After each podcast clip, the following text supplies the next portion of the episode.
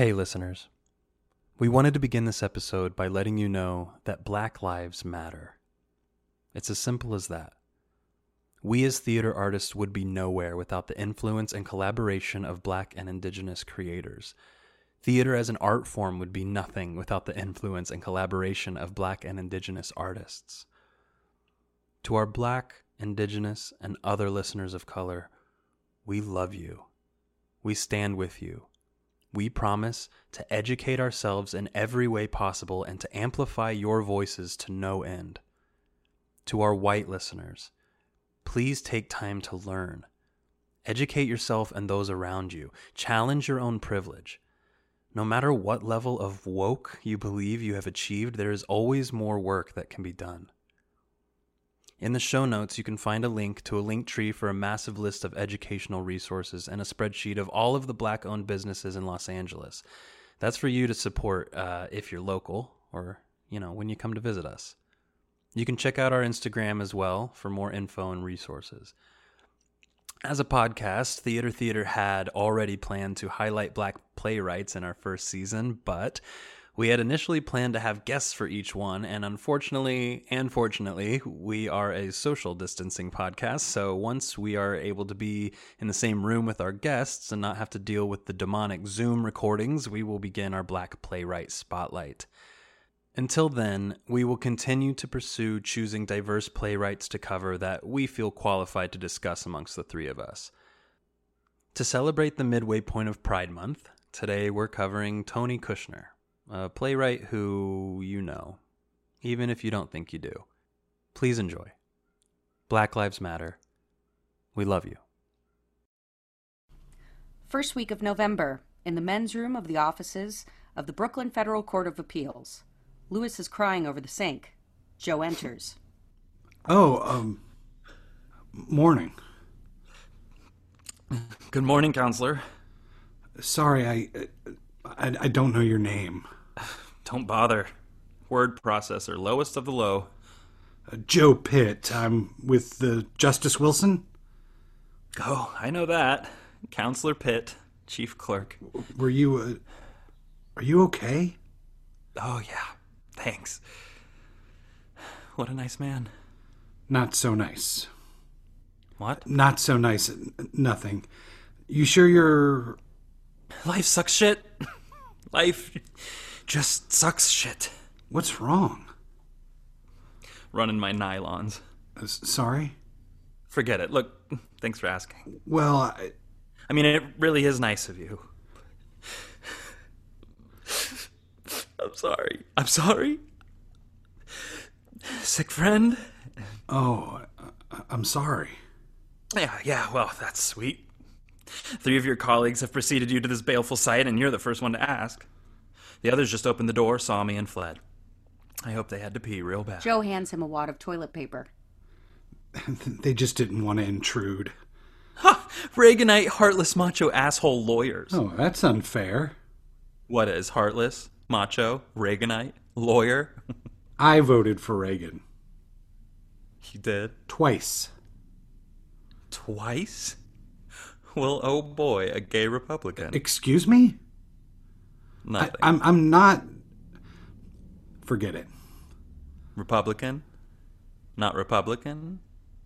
Or What? What? Not gay. I, I'm not gay.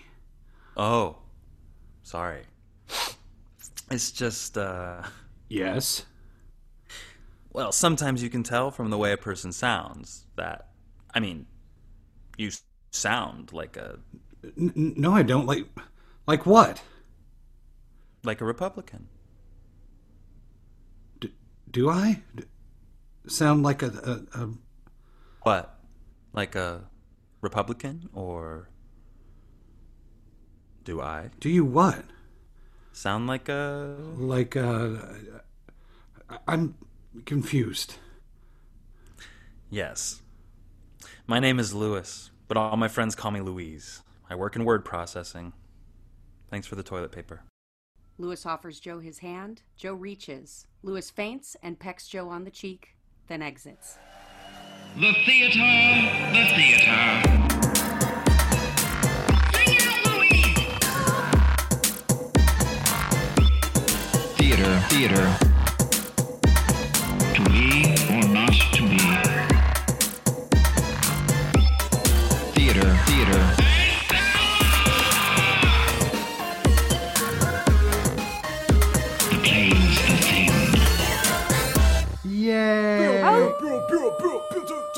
Ba-dum, ba-dum, ba-dum, ba-dum. Ayuda!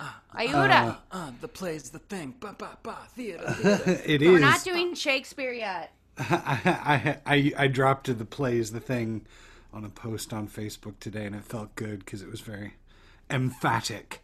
Um, ba- It's also a Nerd. reference to our theme song because uh, you know we got some nice references in there, which I fucking love. yeah, oh yeah, very That's much. true.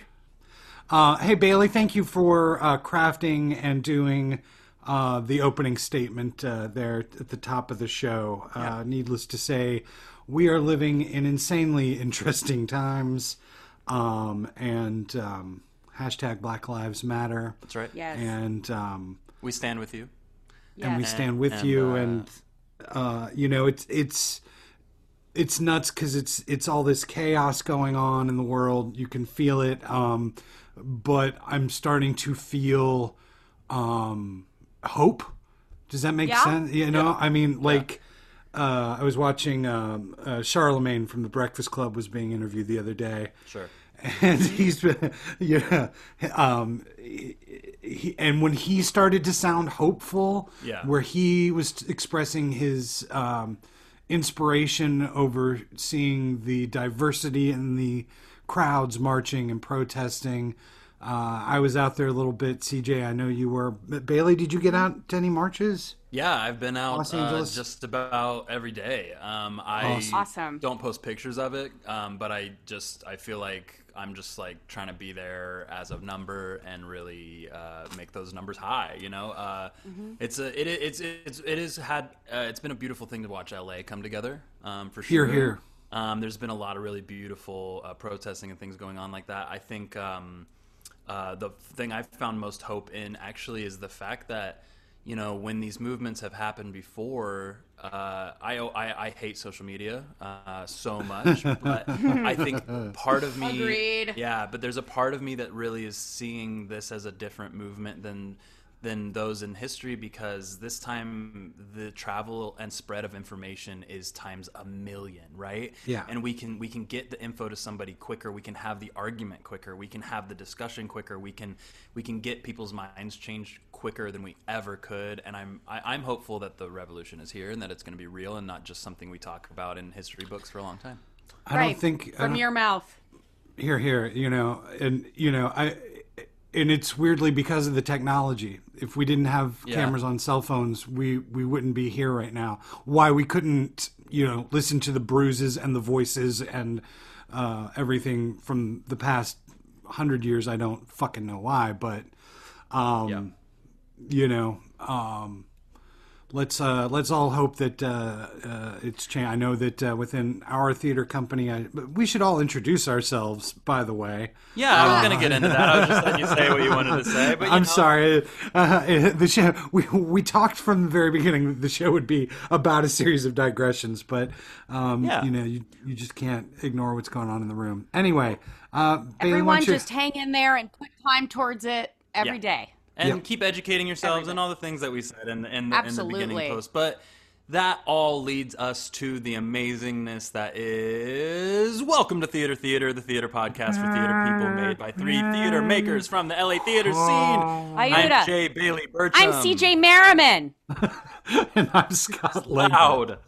Wow, and CJ we got in are there. members of the Sacred Fools Theater Company in Hollywood, California. And each week we get together to talk about plays and playwrights that we have strong opinions on, and we discuss, debate, and disseminate them all. And this. This episode is Angels in America, a gay fantasia on national themes, part two, podcast Stroika. that is our Mr. episode Tony. on Tony the Tony Kushner. Oh man! Happy and- Pride, y'all. Happy Pride yeah, happy yes. Pride, and um, Uh, we've got some promotional stuff coming up at the end of the bro- broadcast about all the stuff happening in the LA theater scene, uh, especially as uh, Pride heats up and. Um, yeah, it's uh, it's it's Hot it's pride, hot pride. hot pride. Yeah, it's hot today, man. We hit what ninety? We were like, 96. we hit 90. Fuck today. the sun. But my Google Fuck it. TV I hate me. the sun. 90. Damn you, life giving sun. I hate it. I know we need it, but I hate it. Fuck you, Ra. Vitamin Going D. on Vitamin D. record saying I fucking hate Ra. Wow. But it's a dry heat. It's gross. It's hot. I hate it. She's a certain Horus only. and Cyrus. Plus, we all have to turn off our we all have to turn off our air conditioners in order to record this pod because so we're our doing it. balls drip the entire time. Yeah, I am Jesus already Christ. stinking up my Oh my recording god! studio. I I you know when you when you catch your own stank.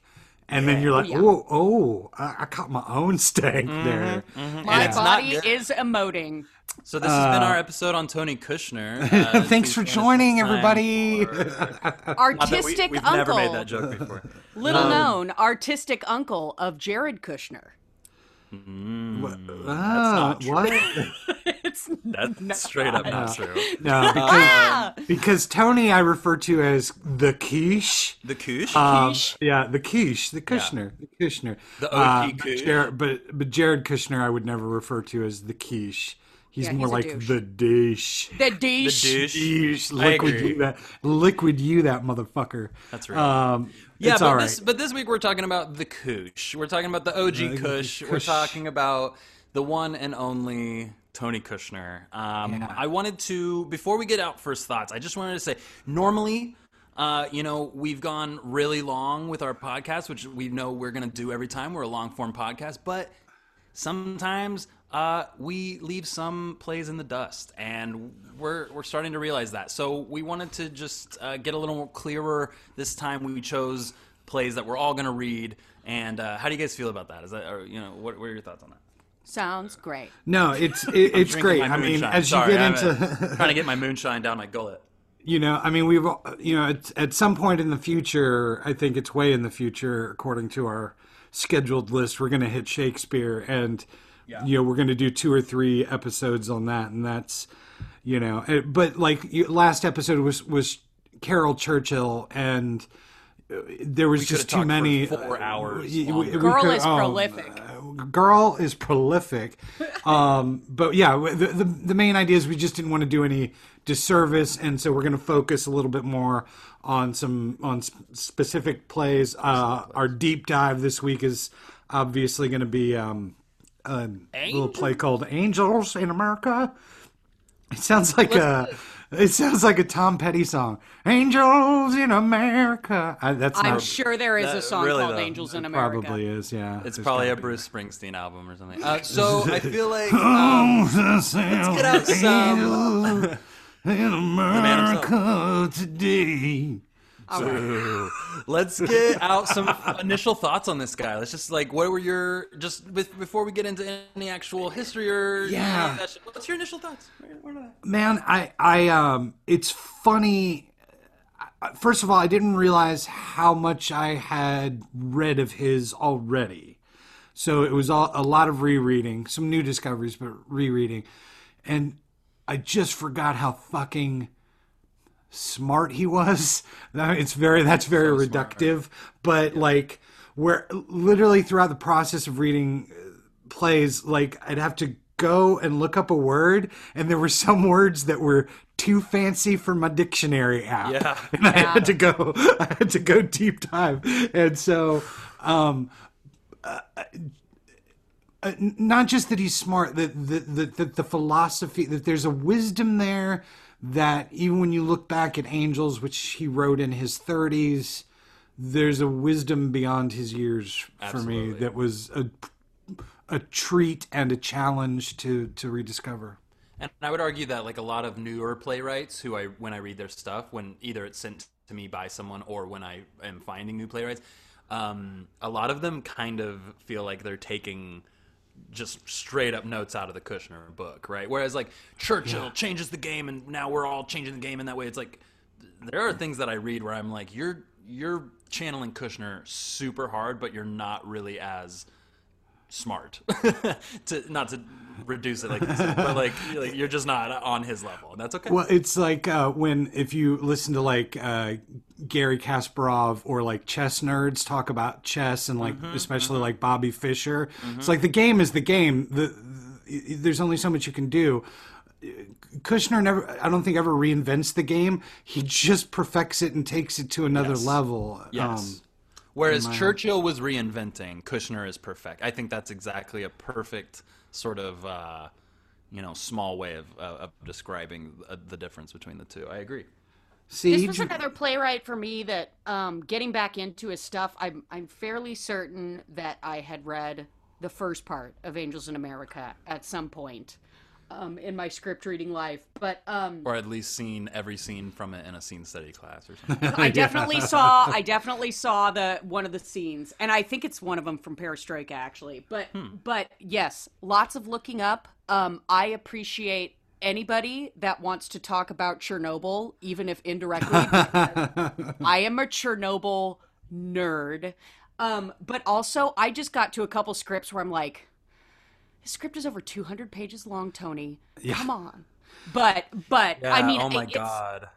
yeah, I mean, I mean, Angels in America parts one and two are both long, but I mean, I Intelligent good Homosexuals writer. Guide was the longest. fucking- Oof. Oh, Oof. yeah. Oh my Oh, god. Oh my god. And then it, but like, oh I have yeah. some interesting. Yeah, we'll get into it because I mean, honestly, I felt like my feelings and my questions about his writing vacillated in between the plays that we all read together. Yeah. So cool. yeah, Cool. Well, why don't Um, we get into the history? Uh, our historian, the one Scott Leggett here. Uh, Well, it's some just some basic uh, Wikipedia research. I do not consider myself a historical scholar. Yeah, but we're kind of of context, and we like to understand the context where these Uh, Sure, people no, no, come from. And you describe it better than anybody. Oh, that's very kind of you. Um, Eh. Buy a girl drink first. You know what I'm saying? I have Jesus. notes. Thank you. Thank Wow. I'll, ta- I'll, I'll take them. I'm listening these days. That's what That's I'm doing. That's right. We're educating ourselves. We're. Educating yourself. That's right. Um, so, Anthony Robert Kushner was born July 16th, 1956, close to the July 4th of. Uh, born on the sixth of July. Was it was sixth? Let's Let's and Simon that were born on the 4th of July, right? That's right. Yeah. Yes. Um, he was born in Manhattan, uh, the son of Sylvia uh, Manhattan, Kushner. New York, or Manhattan, Kansas? Manhattan, New York. Got it, Come on, got where it, was he it. born? the metropolis of Manhattan, Kansas. hey, it's where K State is. Okay, it's a college. All town. right. And The there's, Jay- there's Jayhawks? some cows there. No, that's the Wildcats. Uh, Oh, pardon me. Jayhawks are KU. Pardon me. Uh, what kind of trash have you been smoking? Just lots. right, That's keep all I going. can say. No, uh, his mom Sylvia was a bassoonist, and his father uh, William was a clarinetist and conductor. Can I read Mm-hmm. an amazing quote um, from an interview of Kushner about his mother? Yeah. oh yeah. Uh, she please. said, and I'll actually end up talking about this uh, show later. But uh, but she has a, it's a quote of her. Excuse me, it's him quoting his mother, where she used to say, "I hate um, Madame Butterfly. I hate playing uh, bassoon in Madame Butterfly because it's impossible to play the bassoon while you're bawling your eyes out." Aw. So she's Well, and then you those- see, like you see, you you see these. Uh, you see musicians and, and you can he- feel where he gets the, the musical references you know the fact that Mm-hmm. um, you know um, uh, that they use the, the an oboe in Angels in America and Ooh, yeah. yeah, all that kind of stuff. Um, his family is Jewish. Surprise. Uh, descended from immigrants from Russia and Poland. Um, Shortly after his birth, uh, his birth, his birth, his birth, His birth. I'm, my, yeah, I'm drinking whiskey. Which y'all's? We haven't even talked about what our. I'm corn Or whiskey show again, drink. man. I'm moonshine with cranberry, Nice. cranberry Respect. soda. Yeah, it's good. Yeah. I'm leaning into the hormones. I'm doing red wine right now. Oh, right on. Honestly, I'm drinking tannins? through. You want some I'm drinking tannins? through all the half-drink bottles of wine in my fridge right now. proud of you. Proud of and you. yes, I chill my red. Everyone, deal with it. Hey, in, in, you're in ruining it. 96 degree heat, You're ruining You're it. ru- you're ruining the wine. The, You're killing the tannins. the oils will not stick to the side of the glass. Don't care. the fuck voice is that? I don't know. I don't Moving know. forward. Uh, shortly after his birth, uh, b- God damn his birth. God. Uh, I'm not even. I I haven't even smoked any weed today. Should we Like, take that's a break? Should we take No, a I know. I think I'm good. It's for my stroke. Um, Kushner's parents moved to uh, Lake Charles, Louisiana. Um, and you can see that influence pop up um, a little, little later with uh, Caroline. Uh, Caroline. Yeah. Carolina change. Carolina change. Um, he attended Columbia University. He went back to New York and went to Columbia, and he received his BA in. Can you guess what? Criminology. No, no. Religious studies. You're close. Warmer. Close. Uh, Theology? closer. Closer. Um, medieval Astrology.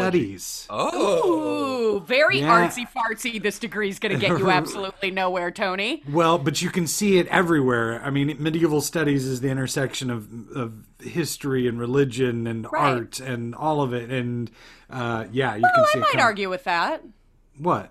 I'd say like ancient Greece is where a lot of cool stuff came from and intersected and Sure, mean- sure, sure. Yeah, yeah, yeah. I mean, yeah. But, as the other religious studies person. oh God. I got two worthless degrees in school, y'all. I would And- argue and religious that studies. the 1980s actually were a great time of renaissance for the arts, uh, and the 90s for uh, specifically spending for, hand-drawn animation of the Disney sort. Uh, I would uh, uh, big What? renaissance and uh, creator Talking of about that our Little culture Mermaid here, and- and um, uh, Aladdin specifically is a movie that I think just takes us to the next level of understanding of humanity. Who are you doing the Yeah, impression what of? is what is that?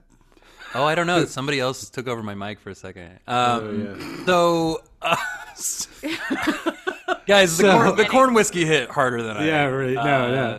Anyway, So yeah, so medieval studies. Uh, he then went on uh, grad school uh, at Tisch at that uh, New York University, Tisch School of the Arts.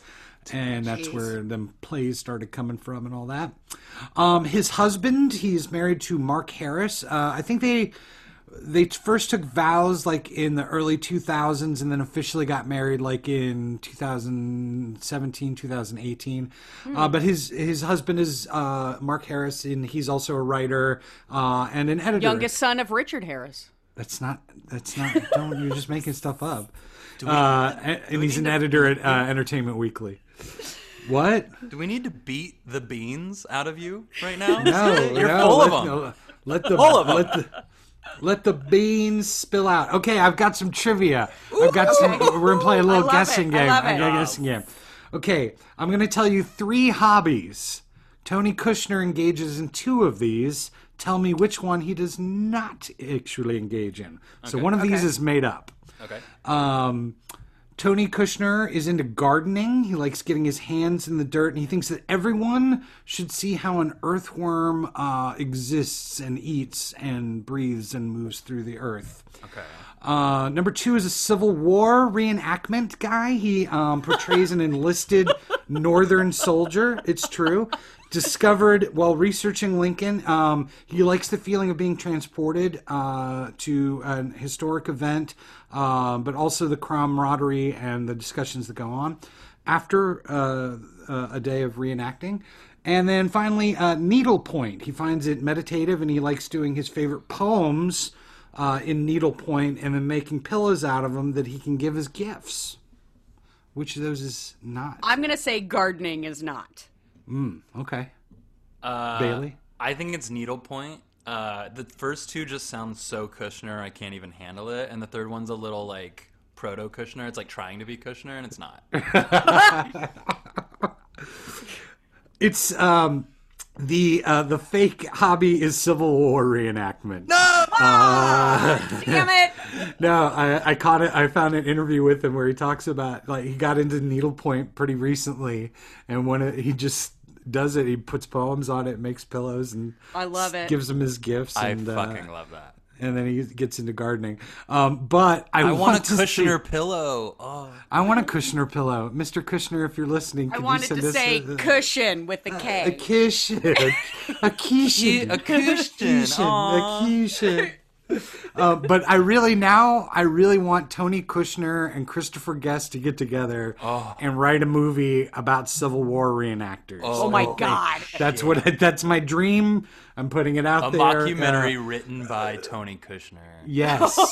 Oh shit, yeah. that's it. But like shot like Ken Burns style. Yeah, yeah.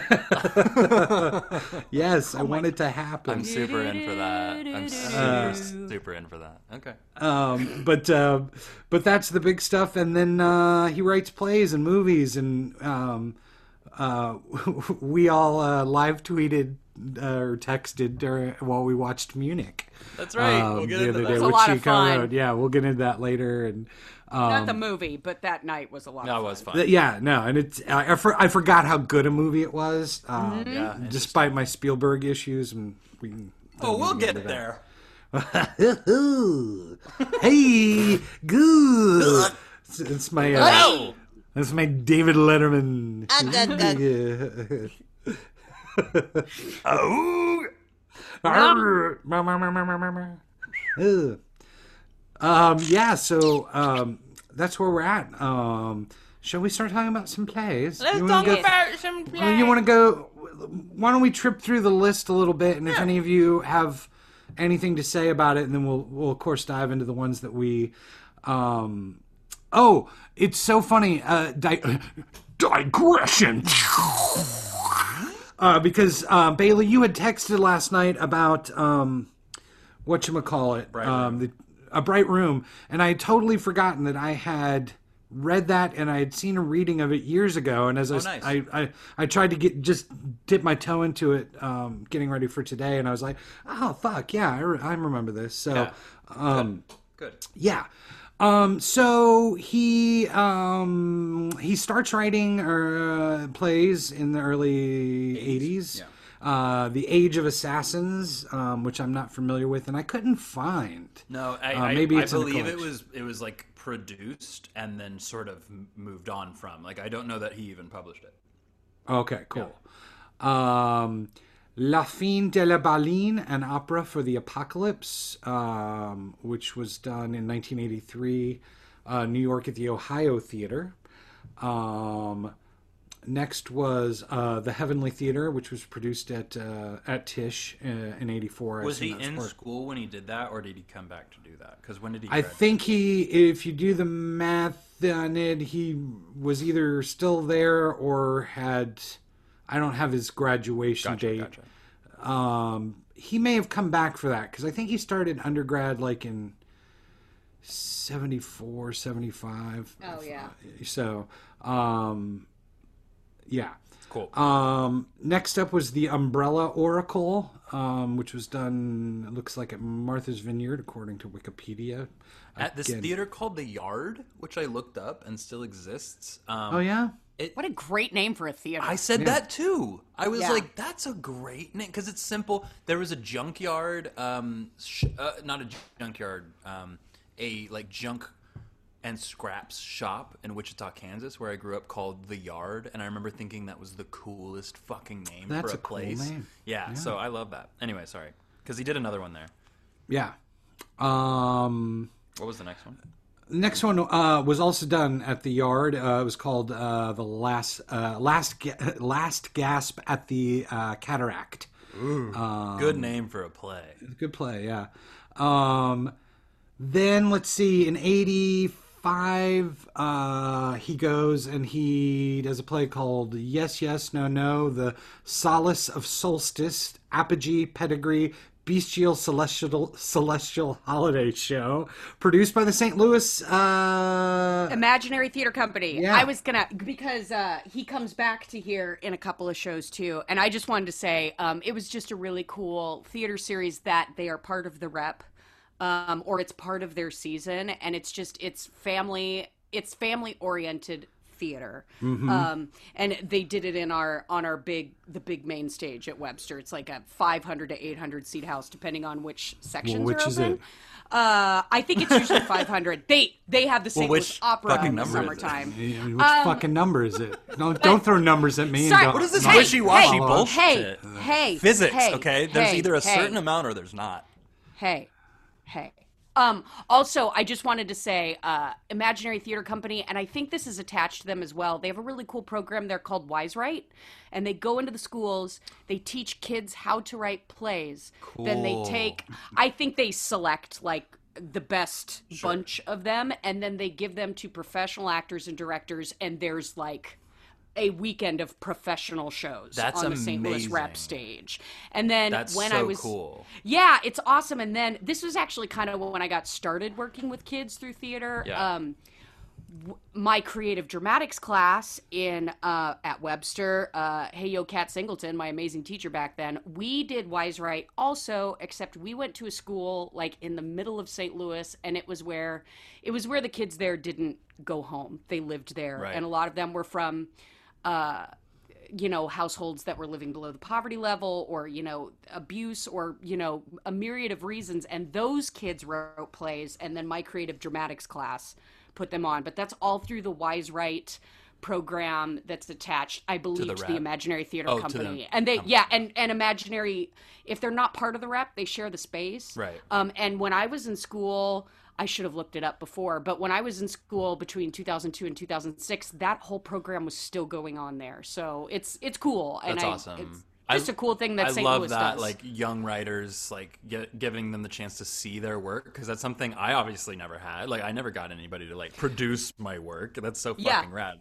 I remember a- one of our scenes. A girl was a talking roast beef sandwich named Roasty. like it's it's you know talking animals, and it's a lot of fun. There's actually a, uh, a, a company out here. Um, shout out to Young Storytellers. They do um, this uh, incredible program where it's actually kids aged like I think it's like eight to or seven to twelve, and they write the fun years. short screenplays, and then they bring in a bunch of actors. And I've acted in it like four different times. It is the most fun thing and all of their families are there and it's like it's like maybe 50 kids and all of their families are there and you um uh put up their little short screenplays for them i mean you're reading them so you know it's it's all cold read you've never read it before but you audition for them beforehand and they cast you so it's oh like my god, I love it. so like I got up one time and they were like, "All right, audition for us," and I just like beatboxed, and so I got cast as like all these different uh, characters. Or one year I uh,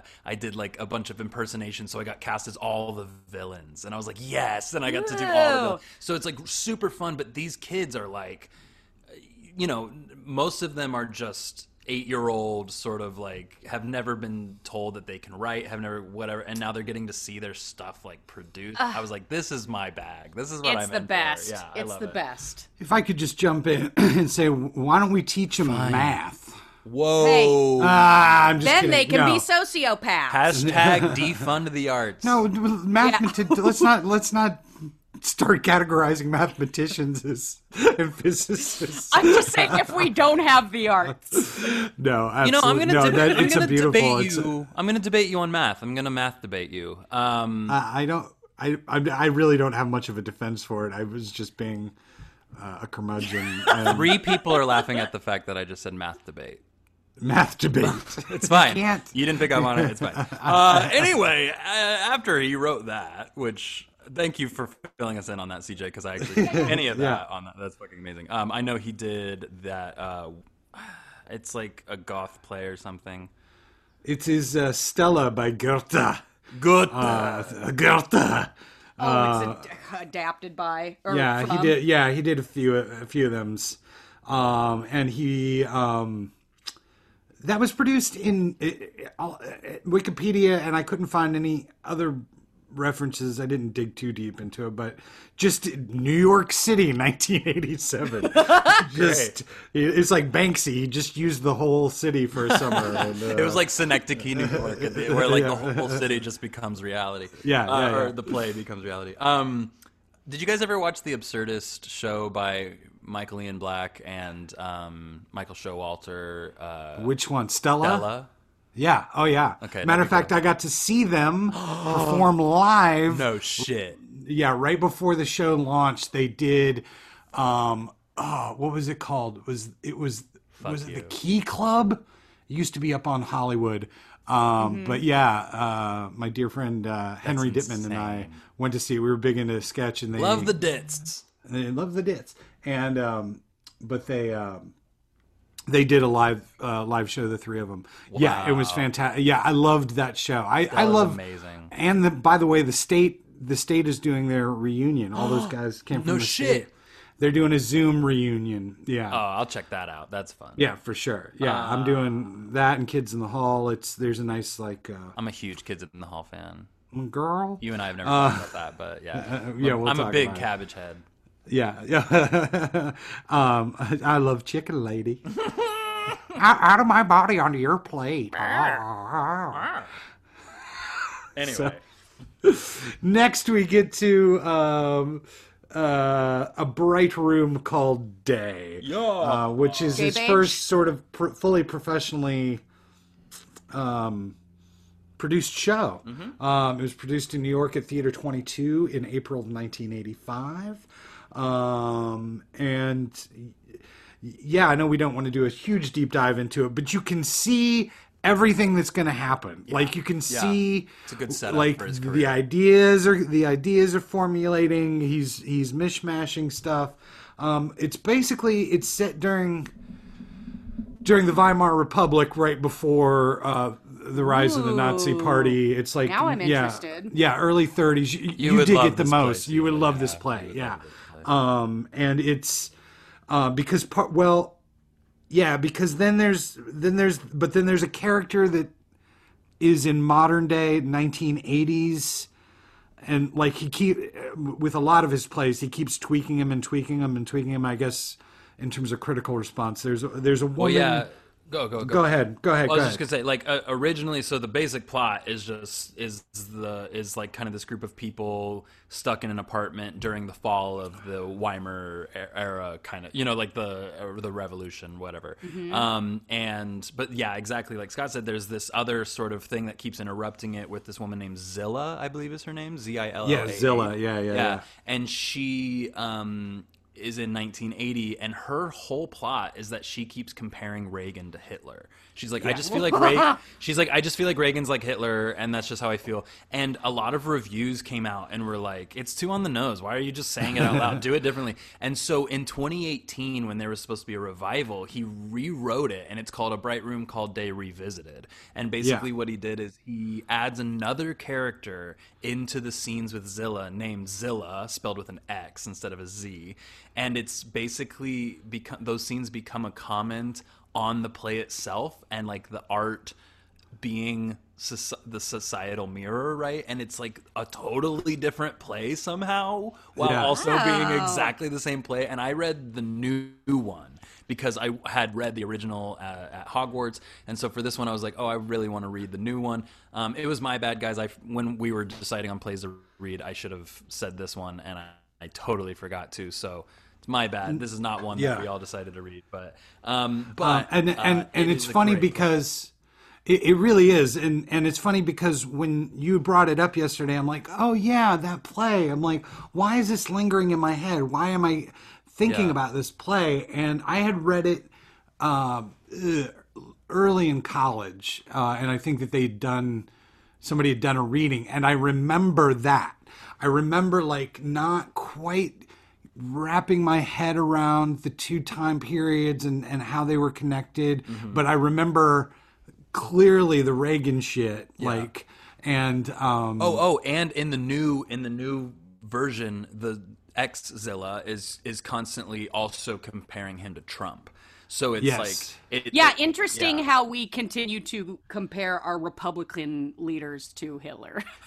I mean, yeah, it- Some well, things it's- never it's- change. you- when you, well, yeah, because people start leaning into fascism and authoritarianism, and you know, Right. right. all, all those deals with the devil that the Republican Party has done. Not to get too hyper political, I doubt we're going to lose. Let's lose. do it. I doubt we're going to lose listeners people, because yeah. because I've said shit about you know. um, Listen, there's a huge conservative theater viewership. That's true.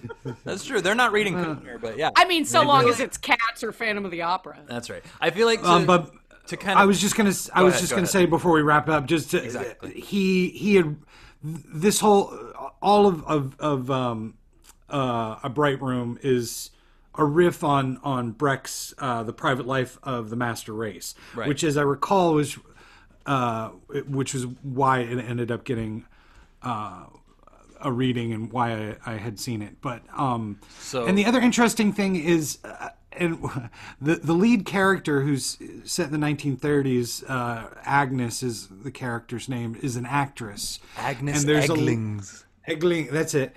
And there's just he you can see him pulling from Brecht and then adding a little magic, magical realism and playing with this idea of reality and So that's what I wanted to say. and yeah, yeah. That's what I want to say is that last episode I said some things about Brecht that I know Uh-huh. were a little bit um uh, Controversial. divisive, yeah, controversial.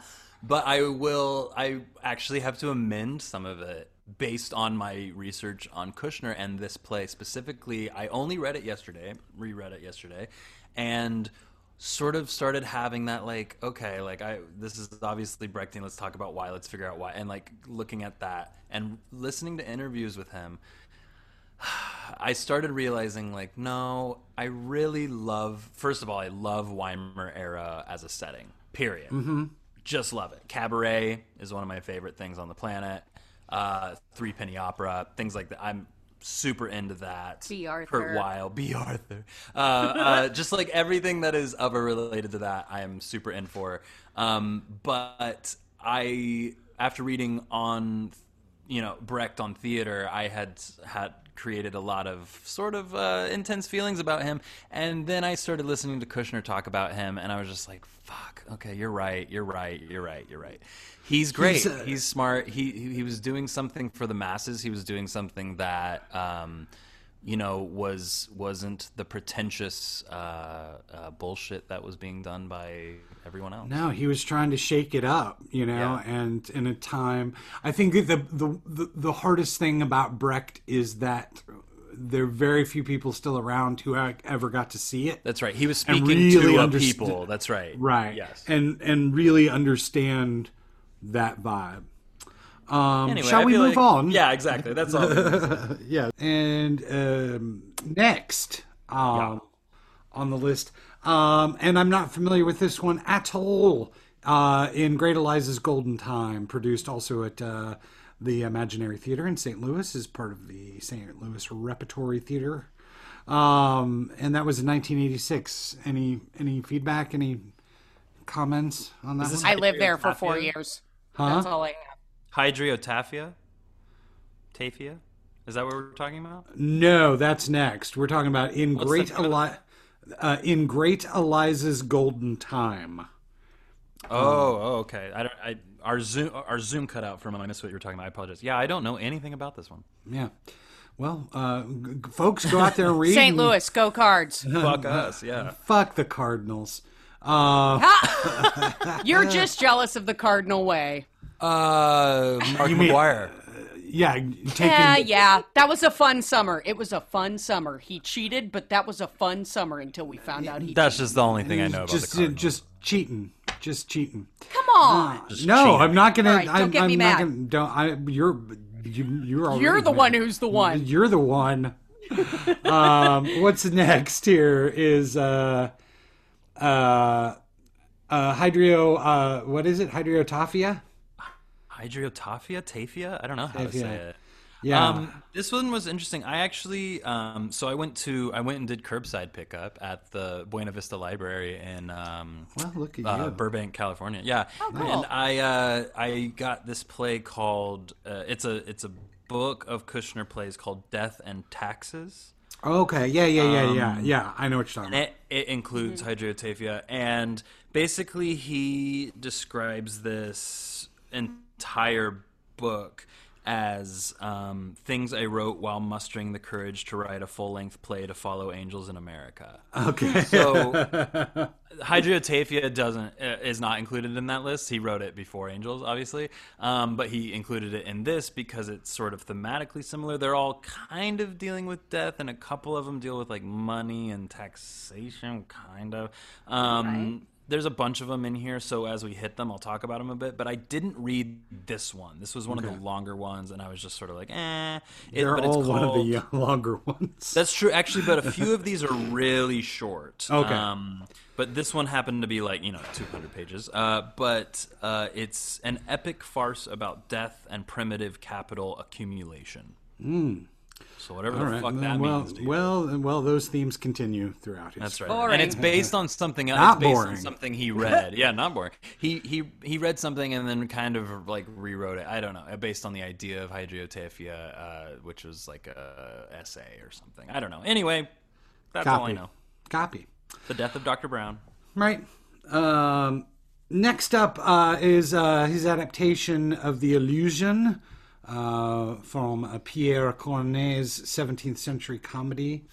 Um, If And- it hadn't been an adaptation, I would have had us read this because this one apparently was pretty prominent. Like this was enjoyed. Yes, no, yeah, it was uh, the production. that was done in Hartford, uh, Connecticut, uh, and New York City um, in '88 or so.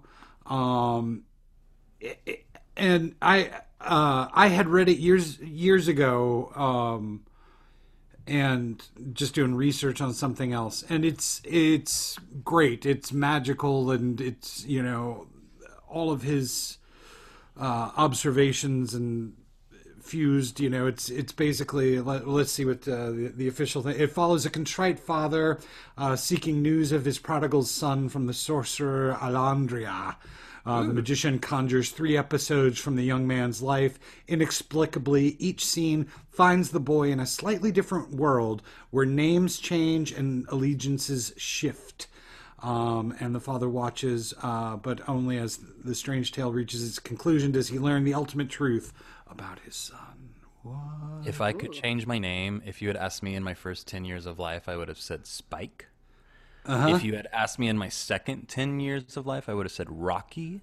And now, if you ask me, I would have said Colt. Colt, like those That are just all, reminds me of 90 Day Fiance. they're What? Fuck you. oh god. There's a guy on 90 Day Fiance called Colt. I'm sorry. If there's if you if if Colt you were a lady, if you're a lady Baby, and a man named we Colt need. comes after you, Go, to go the run park away. After dawn. Uh, Smoke that I- tumbleweed. I As have the a marijuana burn, we can take our turn. Singing Oh, when I was a little songs. girl, I wanted my name to be Dawn because I heard that Frankie Valli in the Four Seasons song. Bailey just keeps going. But I okay, wait. I have a I have a general logistics Kushner question. Uh huh. Okay. Something that I mean that's different from the people we have um, studied so far is his his venues hop all over the place, all over the states, and then you know eventually go over into Europe. How I- i- is that? Is that a typical thing? I feel like everyone I read about, like they've been in California for a while, they've been in New York or Chicago. You know what I mean? He is our most uh, well. okay, I mean, yeah, I think that's real. I think there that's kind of the modern playwright though. Tracy Letts jumped around a lot too. I feel like Yeah. he never really did. had like a core theater. Well, Um, well, he did Steppenwolf a lot though, right? Steppenwolf was his core. Yeah, but that's no, true. but that's but true. I it's guess, yeah. but yeah, I think um yeah, Kushner. I think Kushner hit it, you know, so big quickly or early on that you know he, People started he- commissioning really. Started quick. Well, yeah, and I get the but he feeling never really had a home. Yeah. He already had a foot in the door a little bit. Like he was already in the artist community. Pro- I'm guessing because of his parents, and I don't know. I just, I was just Yeah. curious about that. Yeah, I mean, yeah, I think it, it. I mean, if you look, a lot of things are commissioned, right? So it's like if one thing does well, and another theater hears about it, and is like, well, "Let's get this guy to write a play for us," you know, and then that just keeps happening. I would. a I mean, dream. what a fucking dream. There Um, you go, Tone. Yeah. Um, and then that brings us to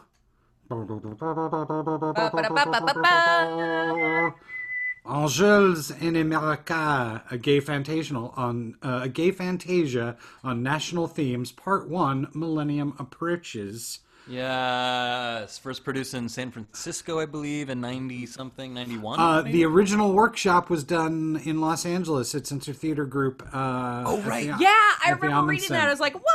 That's That's so cool. cool. That is That's cool. exciting. Yeah. Hey, shout out to LA Theater being the Hey, yeah, the LA awesome theater is thing. fucking awesome. That's right. Yeah.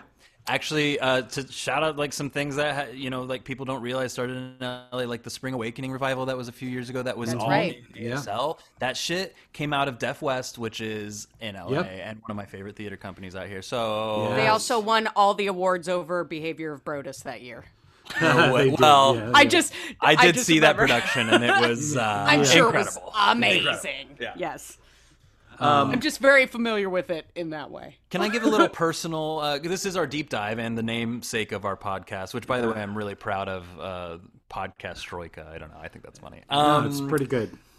Thanks. I'm looking for m- more uh, love for these than I'm getting, but it's Okay. okay. Oh my God, Bailey! Podcast Troika is a stroke Brilliant. of genius. Thank you. Didn't we go through genius. this weeks ago on the Slack when you when you Yeah. gave them to us? We we we sang Yeah, your but I want it praises. heard out. I think I you're want being everyone. greedy, Bailey. I just need it like recorded. Um, but I wanted to give a little like kind of background on my introduction to Angels. Um, my intro was purely that uh, when I was shown the movie The Graduate, I fell in love with Mike Nichols. I've brought him up a couple times on the podcast already. Huge Mike Nichols fan. Um, and then was shown The Birdcage and uh, a bunch of other things. And then at some point, carnal knowledge Carnal Knowledge, starring uh, uh, one Garfunkel, um, and and Jack Nicholson. and Jack Nicholson and Ann-Margret, I think. yeah, it's a great Um, flick.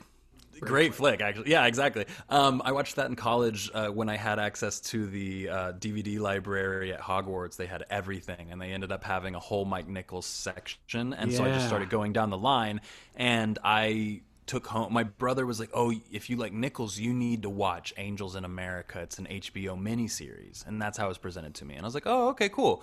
So I put that on, and not only did it change my life, which we can talk about that as its own separate entity, but not only was it like a huge turning point for me, um, but it was also sort of like, you know, one of those times where I was just like, oh, I didn't realize this was. Um, uh, even existed, and how has this not been in my life before this, and whatnot. Um, I've seen it maybe 500 times. Uh, not, not even hyperbolizing. Like I've I've watched that series all the way through so many times. I rewatched it this time with the script in front of me to see the differences. I had never really done that. Uh, but I read the script in college a couple times. I've directed scenes from it.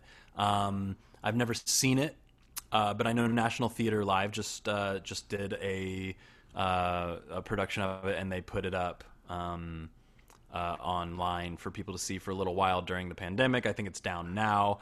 Uh, but to me, it was first introduced to me as that series. So then when I was reading it, uh, I had to basically completely separate the two things as two totally different entities. Yeah, Um, so that's kind of I still how I view it. I think they're so separate in many, many, many different ways. Things that don't really work about the series are my favorite parts of the play, right? And things that do work about the series don't aren't really even very present in the in the play. So, You're talking about the HBO series correct, yeah, from 2003. Okay, cool, cool. yeah, yeah. Is there another one? No, no, no. I no, but there should be. And there's just been go so many different things Oh. of it. Whoa. Oh, what? I, meow. so- I mean, honestly, Well, I'm excited re- to get into this because it is. Uh, no, no, it's yeah. Go ahead, CJ. I'm sorry. I I've just I've never I mean I've I've never seen it in any way shape or form and I I had wanted to watch the television series um and I just didn't get around to it before this um but reading it and reading like my first impression was my god what a nightmare for the stage manager and run crew and then also just thinking too like that's why they probably i mean other than it being beloved and everything but like that's probably why they did it on television because you can do all these effects where it's like the roof has crumbled in and an angel comes down and then the next scene it's all gone Yeah. so it's yeah, no, it's I need to watch it for that alone.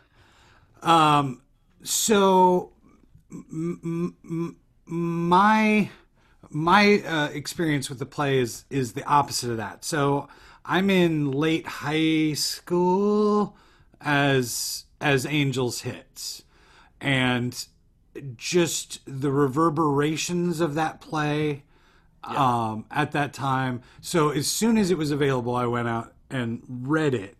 Then I saw I've I've seen two live productions of it. One that was not so great, but ambitious, but not so great. Um, which was just Millennium Approaches. Then I got to see um, uh, another version. I got to see both both both parts um, where they did it. Um, uh, they did an alternating night. So you saw Millennium Approaches on one night, uh, and so they were they were doing it in a weird kind of way. I guess when they did the 2018 revival on Broadway, they did both every night, and then there was the audience was given a two hour dinner break um, between the, the two parts, which I think is the way to do it. But I saw Yeah. it. So I agree, I agree. saw a, you know two great.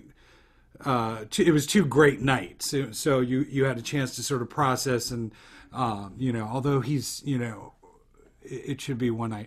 So um, just the reverberations through all of theater. And it's funny because I asked a few people, when I say Angels in America, what do you think? And most of them said it was the AIDS play. It was the AIDS play, which wow. um, Which is what everyone used to say about Rent too, right?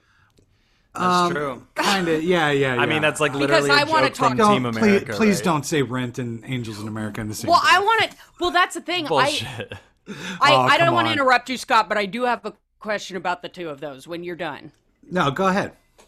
Well, I just because But where you I mean was Rent and you mean Rent and Angels? What? No, no. Oh. I yeah. I just okay. Where I grew up in the theater, I was exposed to before I went to college. It was all it was all musicals and it was all tours that were going through. So I never actually saw a quote unquote straight play with no music in it for a long like until I was in college. So this was 1992. Um, and Rent was in what 95. I'm just curious. I don't know. I'm just curious if people were. I mean, obviously, Rent is an adaptation of La Boheme.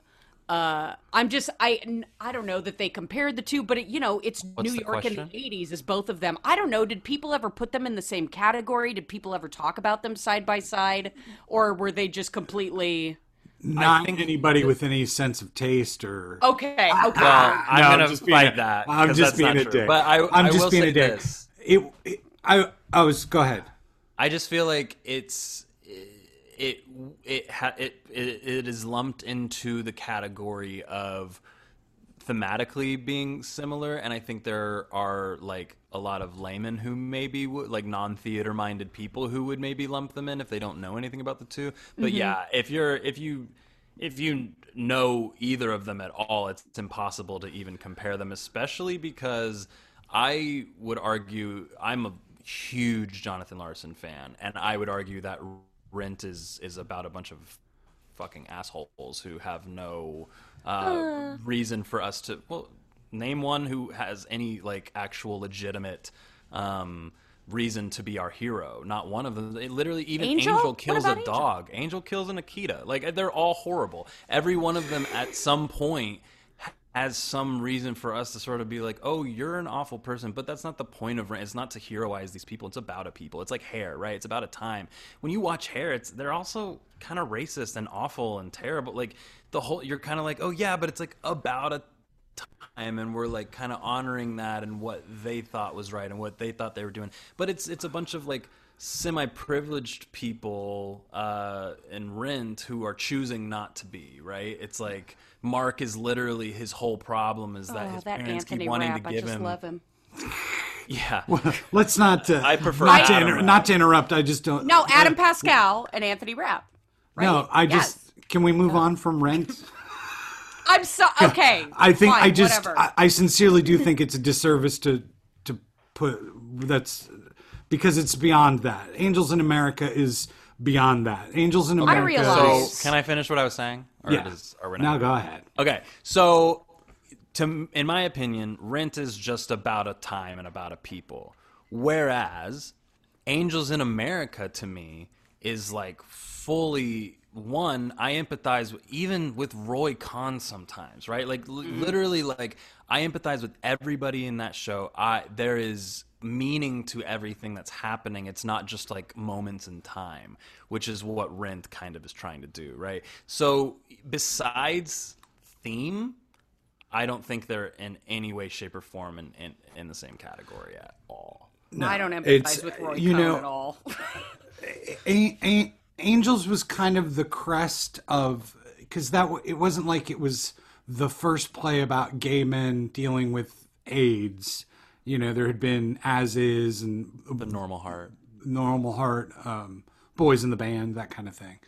Um, it's it was that it was so far be, beyond that, and it is, you know, it.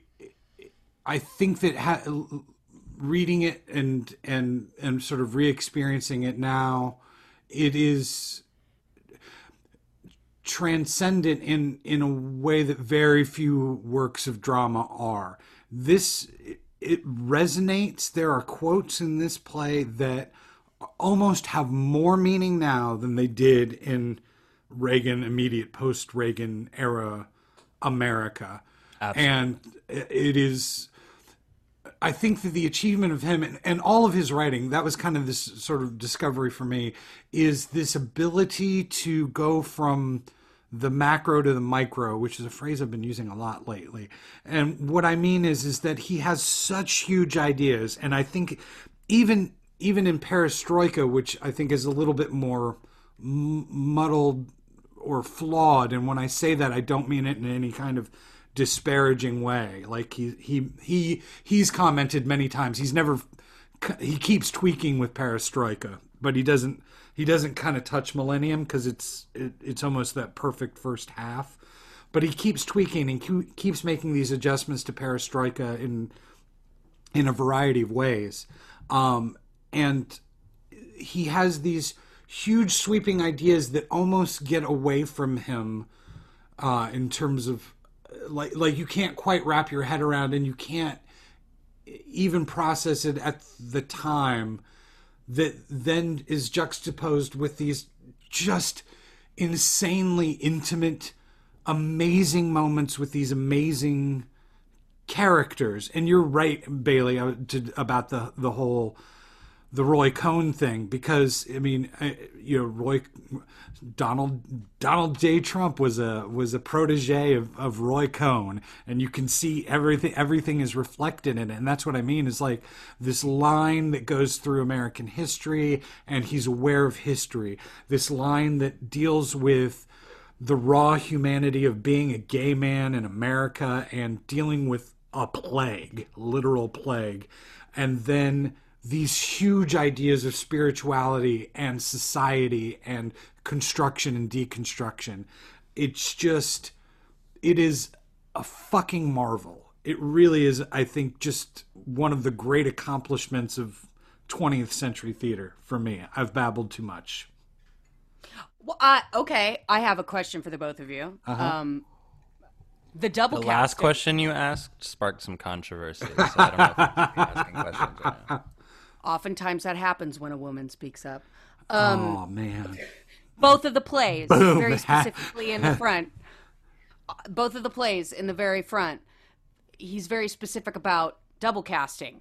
Is this on purpose in any way? Is it saying something? And I just, I, it's just a question. I don't have an answer for it. It's just something that I kind of considered while I was reading both of them. I mean, it's kind of what came up in um, uh, with Churchill, right? Where it's sort of like, I mean, yeah, like anything you decide you want to give meaning to, you can. But I think more than anything, it's about like sort more, more than anything it's it's sort of like ease of casting like let, if there's 50 characters in a show and you want to make sure all of them are represented and you're like well I'll use the theatrical device of they all play multiple characters right and it doesn't even really matter who they are but then when I start really looking at it, the ones who the angel plays are very specific, right? Where you're like, oh, I guess that's probably on purpose. But then also the ones who uh, Hannah or um, uh, she also plays the rabbi, right? I think the Meryl Streep, if you want to compare it to the series character, um, is like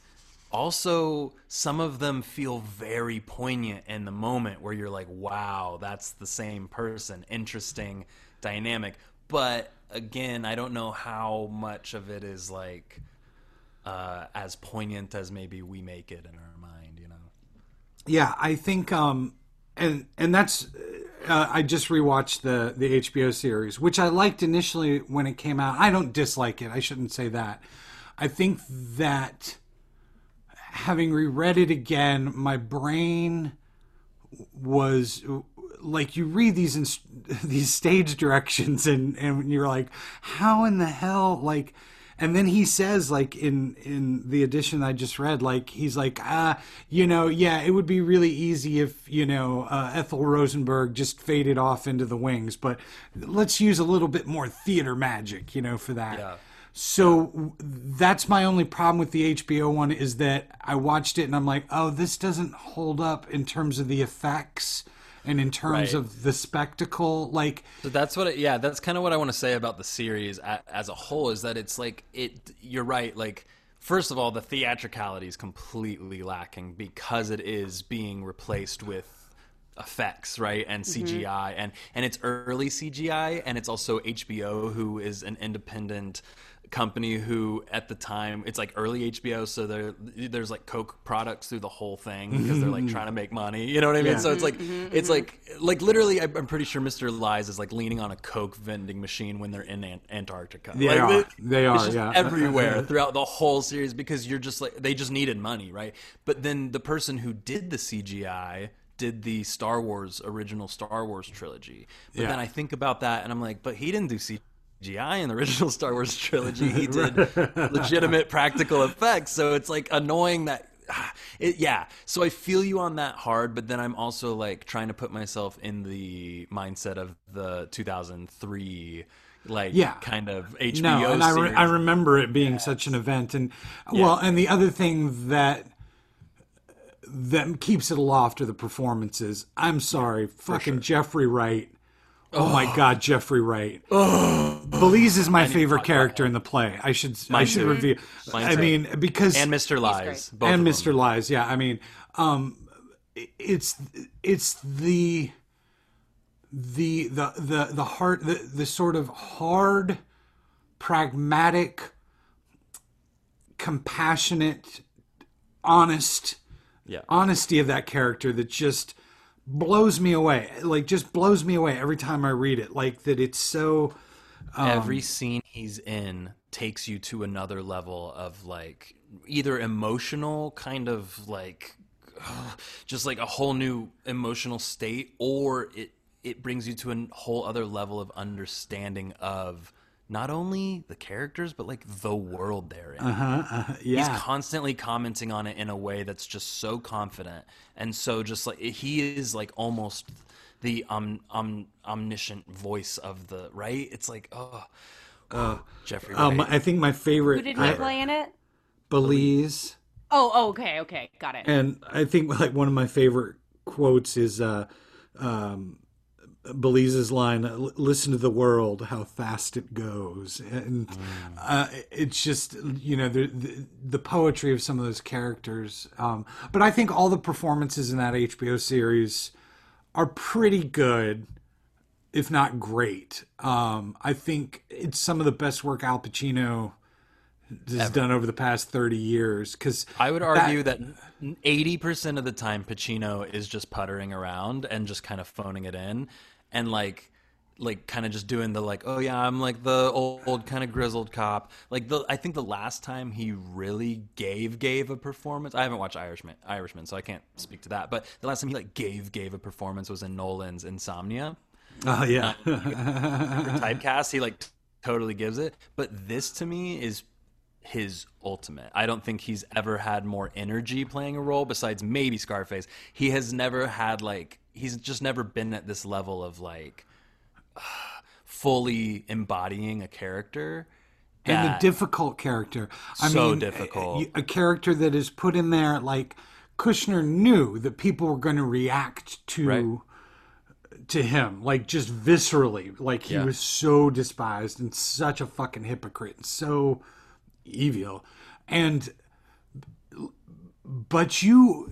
You you're charmed by the character. I was charmed by the character on the page, and I say charmed, and I, I mean that in there he has a clarity of of philosophy Yeah. and he holds on to it you're gri- gripping it with you know fingernails Well, an I'll hold on to 18 year old Bailey watching that for the first time, not knowing who that man is, is thinking this is who we're following. Like, Right. because that's like one of the first scenes of the mini of the series, right? So you're you're sitting and you're just, I think it maybe is the first scene, and you're just like you're just like, oh, this guy's dope. This is uh, th- this guy's awesome. I want to be like him. He's kind of pushing around this like kind of goofy guy. This is great.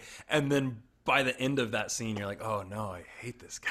That's, okay, all right. And then you start learning more about him. And then now, you know, grown ass me, knowing everything I do about him, I watch it with like these brand new eyes of like, every word out of his mouth is is Trumpian like psychosis. yeah Yeah. oh yeah yeah and and um My favorite fucking shit is the uh, I, I, I, we'll get, cats. It's about cats. It's um, and then he gets off. He gets off the phone. He's like, "La Cage aux Folles. Have you seen it? Probably the best thing. the best thing i've ever the best thing i've ever seen Best thing on Broadway, possibly ever. And then he goes back and he's like, "No, you wouldn't want to see La Cage. You want to see cats. It's about dancing cats." So good. Um, Yeah. Anyway, so it makes you feel for him in that moment. You're like, "Oh, so he's like queer and he's like kind of interesting and this is great." And then no, no, Yeah. Um, the other thing that struck me, um, because your memory just, you know, you, you sort of take it, you know, you remember the whole thing at once, you know. Uh, he, uh, how Kushner slowly introduces the magical realism, the Yeah. supernatural, the it's it's it's it's just touches and then we build we build to it to till prior prior laying on the bed going what and that's Right. all of us what And I think while you're watching, though, that he does a good a job of the build of theatricality as well. Just Absolutely. in terms of like how the scenes are meshing and folding over each other, and like the way he describes like, and then this person leaves that scene, takes off their hood, and starts and enters this scene as this person, and you're, and you're just like so on for the ride already that when it starts to become magical, you're just like, yeah. you're like, yeah, Yeah, that's, yeah, oh, yeah. I'm in on this world already. Yeah, it's great. It's really smart. um CJ were you saying something No, I wasn't. I was just listening to y'all. Oh, God. It's interesting to me listening to you guys talk about like because like I said, I read part one years ago, but I knew who Roy Cohn was way more before I reread this play. Mm. So like he was such a- like Bailey you were talking about how he was even sympathetic and to me I was only grateful him grateful for him at the moment that he was dead and there were all those meds left that they could give to him. which is That which is the- how I feel now. Yeah, Yeah, It- definitely on reread. you know. I'm like, yeah, fuck that guy. and it's just it's interesting too because I mean with the rise of Trump and all that stuff, the fucking 80s in America were so they put us on the road that we're on right now. This Yeah. obsession with wealth and having everything and having more than the person standing next to you and meanwhile there's this insane epidemic going on that's scaring the shit out of everybody. yeah, yeah I the first time I ever heard that monologue, um, the I don't have AIDS, I have lung Oh my cancer, God. liver cancer. Oh Right? my Do you god. know- First time Do I you ever know- heard that monologue. go ahead Go ahead, Paige. The first time I ever heard that monologue was just in an acting class, and somebody had been assigned it, and I had never. This is before I had seen it or read it, and um, they got up and did that, and he was from Brazil and had a really thick accent, and he was maybe. Uh, 25 i think is how old he was it was you know it was hogwarts um, and so you know many age ranges but he was um, he got up and did it and i had no idea what it was what it was from and i remember the whole class being like in awe and he wasn't even necessarily like the greatest actor we were just like that's the best monologue ever. Roy Cohn gets a lot of good fucking He material. in there. does, and that's why you kind of also, as a theater artist, are kind of always on his side, and it's not always on his side. I don't mean that, but where that there's that part I of you wanna that's always play like, that I part. want that part, yeah, because it's Yeah. just so dense. It's fun to play a horrible person. Yeah, and it, it, and also the way Pacino plays it also makes you really want to dig into something like that because his physicality in that fucking series is insane. Have, did you watch it, CJ? Did you watch it? I I unfortunately I just ran out of time, didn't have No, time that's to watch okay. it, but No, I'm no. I going to to. now I because to. Yeah, I enjoyed the script so much, and I Mary finally Louise got all my. Parker is Harper. Uh, I love her. and her. I saw her in uh, live at the Mark Taper um, and, uh, in Heisenberg, which is a two-hander. Um, and the other guy, the guy who was in it with her, um, I had seen play uh, Prospero at Oregon Shakespeare Fest. So I was like really pumped about this production, and I went and saw it. And it was it's by the same man who wrote Curious Incident of the Dog in the Night Oh yeah, yeah, yeah. Oh yeah. which is like the most theatrical play ever. But this play was just two people on stage with one table and nothing else, two scenes. And How big I, was the theater? Um, it was the Mark Taper, but they put Oh, oh, oh, duh. which is like maybe um, I think 500, 300 seat or Jesus something. Christ. Um, but then they they cut down the one side of it and they opened up the stage and lowered it and made that side also audience. So I sat on the stage side and I was second cool. row and I could like feel their spit. It was the coolest thing ever. And she gave one of the greatest live performances I've ever seen in my entire life. I'm a huge Mary Louise Parker fan, but was that solidified fan. it. Well, Huge well, yeah, and Weeds then. Ju- Justin Huge Kirk Weeds plays Fry Fryer. Green. Justin Kirk, who is I love Justin Kirk. Andy, yes, exactly Uncle from Andy. Weeds. Yep, he Yeah. is Prior, and he is, I mean, Perfect he's- for he's- that. He's, perfect for it. Yeah, Um, yeah. yeah, The only he- other people I know of that have played it are Andrew Scott and Garfield. Andrew Garfield as Yeah. well played it. Andrew Garfield won the Spider-Man. Tony. Won the Tony won the Tony recently, yeah. Um, but Really? uh, yeah, um, for the, Streep, for the re- revival. Yeah. Streep Oh, is phenomenal in every role that she does. Uh, I would argue that her best role is the rabbi. Um, I think. Oh, and I was so pissed. Can I just say I was so pissed That that, they they, cut cut, the the, Russian monologue. Yeah, They cut the Russian monologue, and I'm like, Perestroika in general is pretty mutilated in the. in- Well, like, yeah, I mean, the first half, it, Millennium Approaches is actually pretty intact except for order. Um, Yeah. But the but Perestroika loses some of the best shit, and that's the one argument I have against the series is that the back half does not do justice to the front half because I would say like episode four and five, there's so much missing that I and I know you would have to add like a whole other episode to work it all in, but I just I miss it. yeah, I, miss it. did. I did too. Um, um, but yeah, I think the scene where you see Roy Cohn in the after Cohn in the afterlife. It cuts the scene where you see uh, it. It basically cuts all of Prior's like walking through heaven, all, which yeah, is all the, San best Francisco stuff. fucking yeah. part of Perestroika. Yeah, I um, you know, but yeah, I and that that leads me into talking about a li- let's go into uh, I'd like to talk a little bit about these characters because there's a few of them that I think have Sure. unique traps, and I'm talking about when I say characters, I'm talking about um, uh, all the the all the, the whole threads and and the um, multiple and I character particularly, I particularly tracks. want to talk about Louis. So I'm excited about that. Yeah, we got to talk about Louis because, man, yeah, I have thoughts about Louis. um, so let's talk about him. Characters. But let's um, let's go ahead and take a break now. Should we listen to Pam's song? Yes, Oh yeah, we can listen to Pam's song. Let's listen Let's to do Pam's that. songs and then Pamela. um, and so then why we'll don't we take a put that on for him to listen to, and we'll come back and get into the characters of Angels in America. Enjoy, y'all.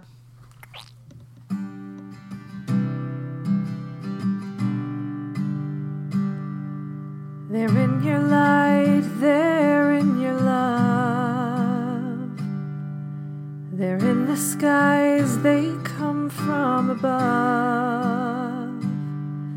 You're hurting now, I know, and one day you'll have to go. They'll be there, oh, they'll be there. They know your struggles and they know your pain. They flow in you, they flow through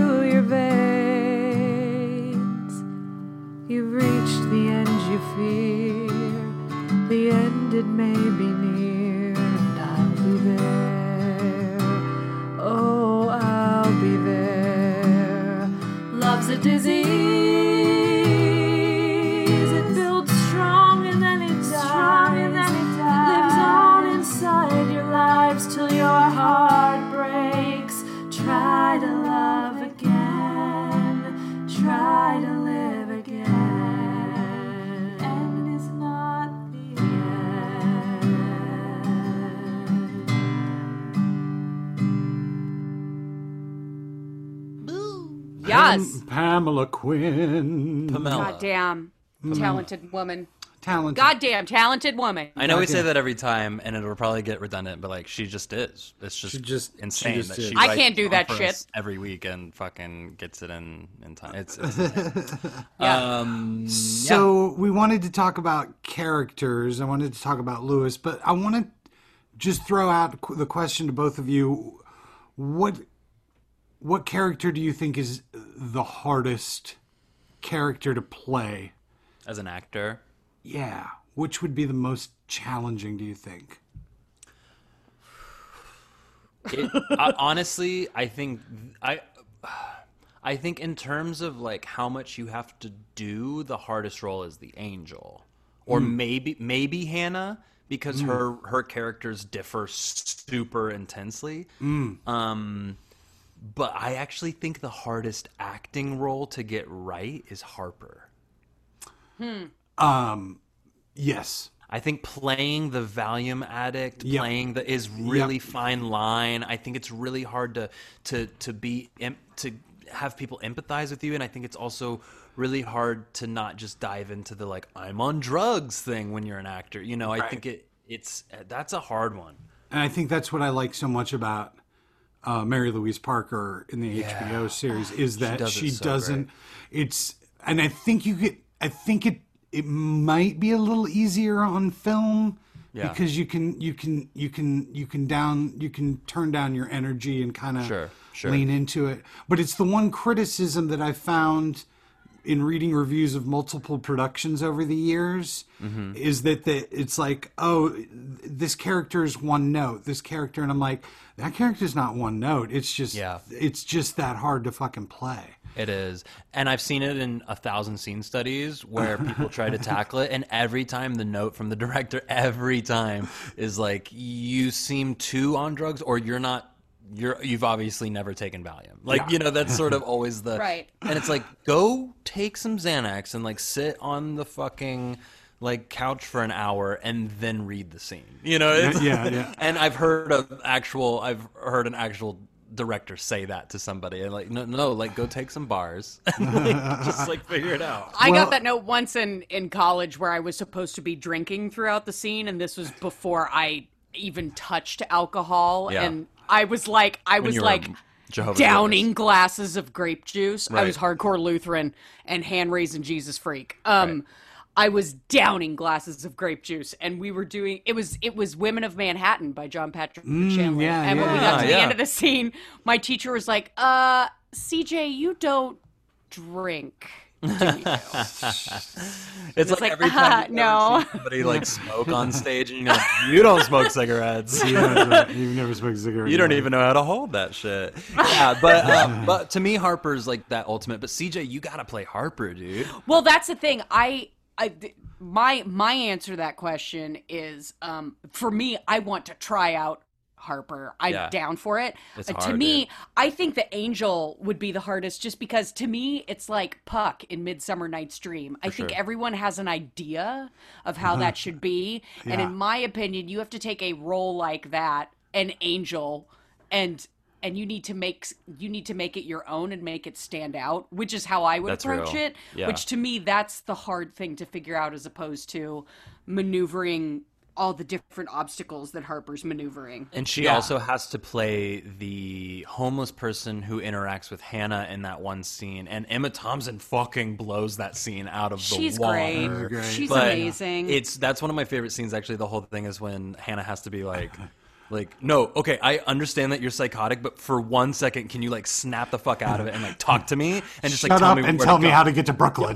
Shut up and tell me how to get to Brooklyn. She like stops. She's like, okay, yeah, you just take the D train. Like, oh man, what a fun role for oh man, I want to play that then. After I play Harper, There then you I want go. play Hannah. Yeah. Well, and then Harper has the monologue at the end, which is uh, the when she's on the plane. Yeah. I just think it. I don't know if there is a is a more beautiful, perfect. yeah, just just dropping of it all because it just floors me. It floors me reading it, and then it, it, every time I've seen it performed, even even in the first bad production I saw.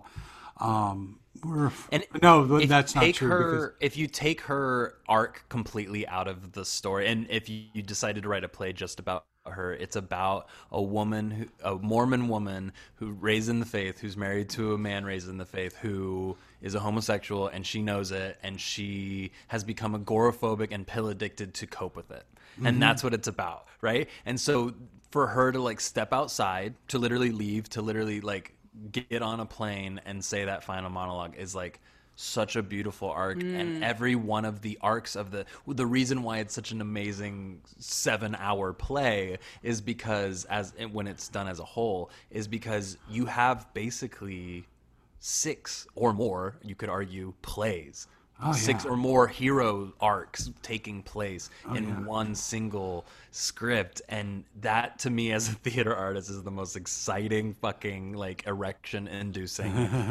shit you know like i'm just like so for it uh, it is the angel and i am prior and i just have a huge heart on every time i think about it right. you know what? Uh, you know what struck me in this reading? Um, A theme that I I I hadn't caught before, and maybe it's just getting older. sure Um, the the theme of abandonment. Joe abandons Harper. Lo- Louis, Louis, aban- yeah. abandons Prior. God abandons all of us. Yeah. Uh, and ba- abandons the angels. We as a country abandon this group of, of, of human beings, Yep. gay men, and and and people aff- uh, afflicted by a plague that is yeah, AIDS, and right yeah and then on on the flip side, you have the dealing with the abandonment, Yeah. and the understanding um, uh, of it. There's just there's so many um, amazing quotes and amazing moments Hundreds of throughout that just yeah It's like you know. every line is fucking quotable. That's what's insane every you know yeah yeah yeah. It's like i was i was reading one review um and you know the, the infinite quoting and just like you, you can't name a cat little sheba i just like i was like What do you think it's gonna do? Of i was like it's what do you gonna think it's gonna do you know but um It's a dog uh, name, did you guys have any quotes like hold on i want to find uh, I have some from I have I tons. I would love to hear y'all's. I didn't actually write any down. Mine are all just ones that like live with me all the time. Like prior talking to Hannah and Perestroika, he says, um, "I wish you would just like stick to your demographic, so that I don't know the exact quote. I'll find it, but I, I wish you would just stick to your demographic. It makes things so much easier." and like the idea is like she's just explained like, "Yeah, I'm Mormon, but I also understand these things about the world, and I'm this person, I'm this way." And he's just like, "Ugh, why can't you just be like?" the person I want to hate. Like that makes things easier. And I that to me was a huge uh, speaking to the times kind of thing, where it's like we're constantly stereotyping everyone, including dare I say it, like policemen or like everyone. There's always some some kind of stereotype coming into play when we talk about anybody, and for him to literally say it as like one of the most stereotyped uh, subcultures of America to be like. God, I wish you would just like fit in this box so that I could understand you Right? better. It's like, Amazing. Uh, I want to hear y'all's. I think one of the first ones that s- struck me and um, is um, I think it's the most prescient uh, is uh, in the new century. I think we'll all be insane.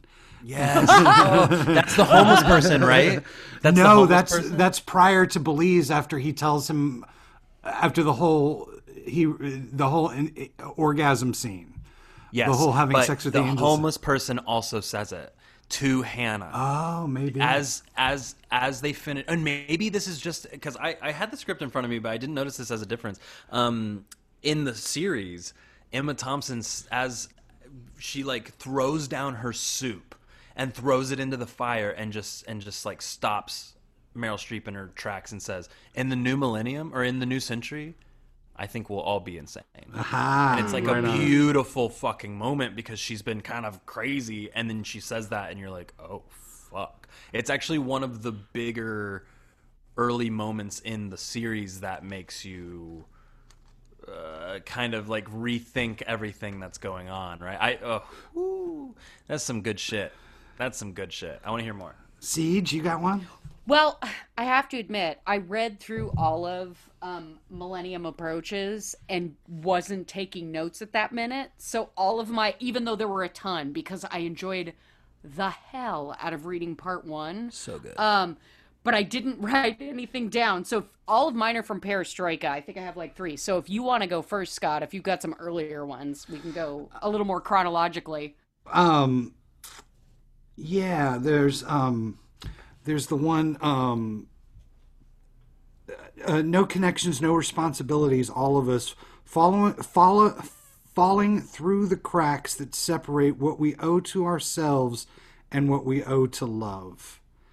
Um, yeah, Um, that struck me. Um, My favorite, um, this might be Perestroika. I get them confused because I have it in one book. So I, um, I can't remember exactly uh, which one it's in, but one of my favorite lines of the whole thing that holds so much weight without being a big line is, and I think an actor could really fuck this up as Joe. When Joe and Louis are in Central Park and it's late at night and they've just had the moment of like you come here often, you know, kind of whatever, and they've they've met there a few times, but he says, um, he says, "Can I touch you here?" Mm. And the way mm.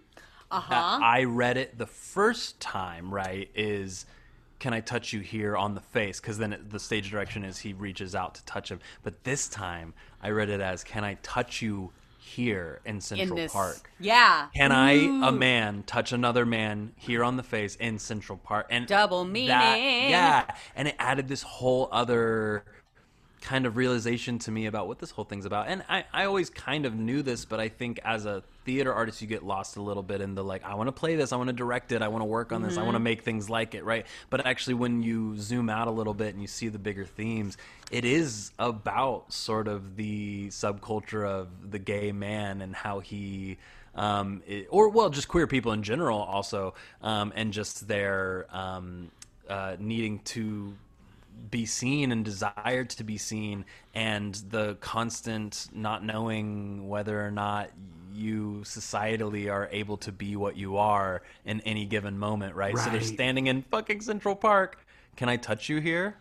Uh huh. oh god that hit me in a new way this time. Yeah it was really nice I just Um, want to say if anyone's hearing quiet little meows, it's because my Maine Coon just walked in the door and I it's the 5 minutes out of the day I'm not paying attention to him. So he has to come in here and be like, "What the fuck?"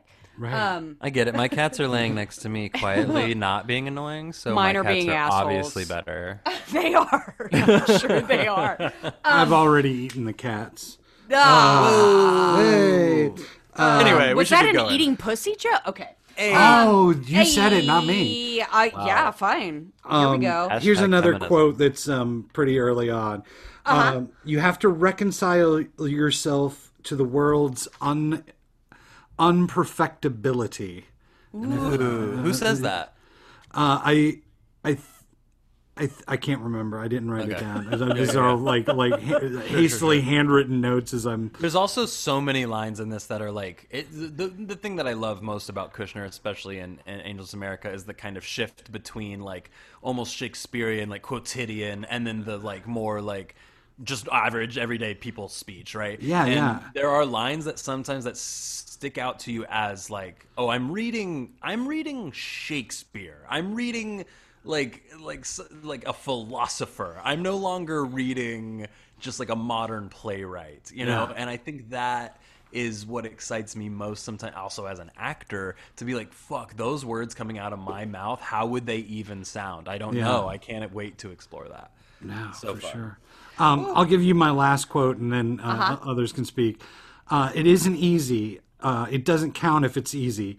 It's the hardest thing, forgiveness, which is maybe where love and justice finally meet. Peace, at least.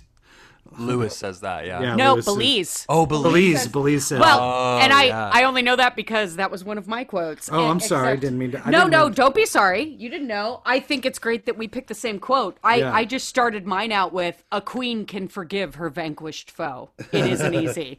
blah blah blah. I have to say, like, between, I mean, there were so many reasons to love the characters in this, uh, but Belize to me, like, I just like Belize moral compass, heroic. Like I just, yeah, Belize was my favorite. I cannot Uh, wait for you to watch it so that you see Jeffrey Wright. You do it, see because Jeffrey Wright, was like, also Yeah. in the Give a fucking Broadway. master class. well, and I know who you're talking to, uh, talking about, so I can't wait to see He's it also the only carryover from the stage production to the series, Mm-hmm. and he and it's because he won the um was it not the Tony, but he won Yeah, he won the Tony. oh, the Tony for um for featured performance. Yeah, this will not be my last time saying this, but the best actors you see on screen, whether it's television or film, are theater actors. That's They're what's always up. the best people in the cast. Philip And Seymour Hoffman, fuck yes, all Yep. of the English folks. all of it. Um, Uh, okay, yeah, So I I hear just more have quotes. I just have two more, and they're from Perestroika. Uh, one one is is Roy Cohn. Uh, you'll find, my friend, that that you. Sorry, let me start that over again. please. You, you'll find, my friend, that what you love will take you places you never dreamed you'd go. Sounds like Dr. Seuss, but Dr. Seuss was a racist. But it's well, and Roy Cohn wasn't really much. I think. Well, he was. Roy probably- Cohn was probably every form of evil, so Yes. I can only assume. Um, and then the. oh, go ahead, go ahead. No, no, no. Finish, and then uh, I was going to digress. I can't remember who said this quote. Uh, I'm guessing it's the angel, but I don't know. Uh, you should struggle with the Almighty. Okay. Yeah, I mean that's legit. There's Um, a lot of quotes in those exchanges with the angel that stick out where you're just like, oh fuck, yeah. Well, and I also love the shit with the angel where like the angel comes down and they're they're huge and saying all these big sweeping like they're saying stuff that you're like, is that from the Bible? And it's huge and they're amazing and wings and blah blah blah. And then it's like, oh, I pulled my hammy in that oh, fight. that like, shit is hilarious. yeah, just shit like just that. like, I fucking love. Now, if you will please let go of me, for I have pulled my hamstring. just like, wait. no, it, and and you and I think that's the brilliant. I, I saw uh, watched an interview with with Kushner where he talks about, you know, if you can't write a joke, you shouldn't be a playwright. And I think that I think it's the it, I think it's the other brilliant thing about this is that you forget how funny it is. It's so funny. Like Prior drops some fucking hilarious lines. oh yeah. And- One of the best is when she said she was like that was whatever orgasmata, you know. And he's like, well, yeah, no doubt, but Yeah. like, it's so true. Good shit. But it's it's it's this fantastic. I mean, you you're you're, you're talking. You're, you're writing a play about a, apocalypse. You're writing a play about a plague. You're you're writing a play about broken hearts and and and failed bodies and failed gods and failed uh, faith. and failed faith and, and and you can't sustain that for six hours Yeah. without these insane re- release valves of humor and these quips that just like they pop like you can just feel them pop and And I would say that one of the biggest differences between the series, the miniseries, and the show, I mean, and the play, are that um, that exactly that Mike Nichols actually leans a little further into the comedy. Sometimes he goes a little more absurd with it. Sometimes, whereas like when you read it, it says like Harper has snacks in the in the Mormon Right. Center, you know. Mm-hmm. But then in the Mike Nichols version, she's like covered in shit tons of Cheetos and snacks and Pop Tarts. It, like it's like everywhere, right? He like takes it all a little bit to the next level, and I think he needed to do that to punch it up a little bit for TV. Um, but I've heard, I read a couple of different reviews that were kind of slamming it for that. They were like, no, the the dryness and the the sort of like the little bits of humor that come through in the play, he's hitting them too hard, in the show, and I, I argue that actually he kind of has to do that to punch it into. You TV have to. right? Yeah, but because some of the subtlety is what makes it so good in Mm-hmm. the play, and I, I think that's that's just like speaks to Kushner in general. Um, Can I say one other thing? Uh, just as going back to Nichols and and the Yeah. film, the the only thing that kind of bugged me in watching it this time is that it doesn't feel like it's the 1980s. There's something about the Sure, sure, production sure. design. Like, there's moments where you see like an old school television that has Ronald Reagan, you know, talking in the background, and it's like 1980s. But the style of it. Oh, you know, I meant to. I meant to bring this up earlier. Do you know what I absolutely do not despise about the HBO series in this most recent hmm. rewatch? The fucking score of all the oh. music that's talked about oh. throughout the thing, I think that that score is the most dead-eyed. Sounds like it was 1994 instead of 2004. Like it's okay, it's- but I the do not care opening theme is incredible. I, I, not for me. Not for me. I just think it, he he references. good. It's uh, I It's just nostalgic and for me, I think, more than anything. It's more maybe, nostalgic, Maybe, yeah. maybe. Um, and I like Tom, Thomas Newman was the composer, and I like most of his stuff. But like, Yeah. um, it just it just fell flat, and I'm like, here's a play that literally, if it doesn't mention it in the in in the dialogue, it Yeah. he talks about it infinitely. I'm like, you you have this world of music to pull from. I thought it could have been more of a jukebox score. I guess is is For sure. I think it's it's, It's definitely living minor in the thing. realm of like the American Beauty soundtrack, right? Which is mm, like mm. only a few years before where it's like Yep. pulling at that kind of like it, that sort of you know, like floating. yeah, yeah, yeah, exactly. Where it's like trying to it's trying to make an ethereal kind of vibe to reality. I I, I agree. I, I I I don't disagree at all. I do. I think that opening theme holds a nostalgic place in my heart in a lot of ways. Then I'm then I Um, won't then I won't then I won't degr- denigrate it any further. Oh no no no! I, I- don't mean that. I just think it's. No, no, no. Can I? Go ahead, Siege. Yeah, Can I, Siege. it's one more theme that I think, at, especially after we have discussed it, and now I'm going to pay attention when I watch the series. Um, another theme that I kind of took away from this play, this set of plays, is what are you living your life for?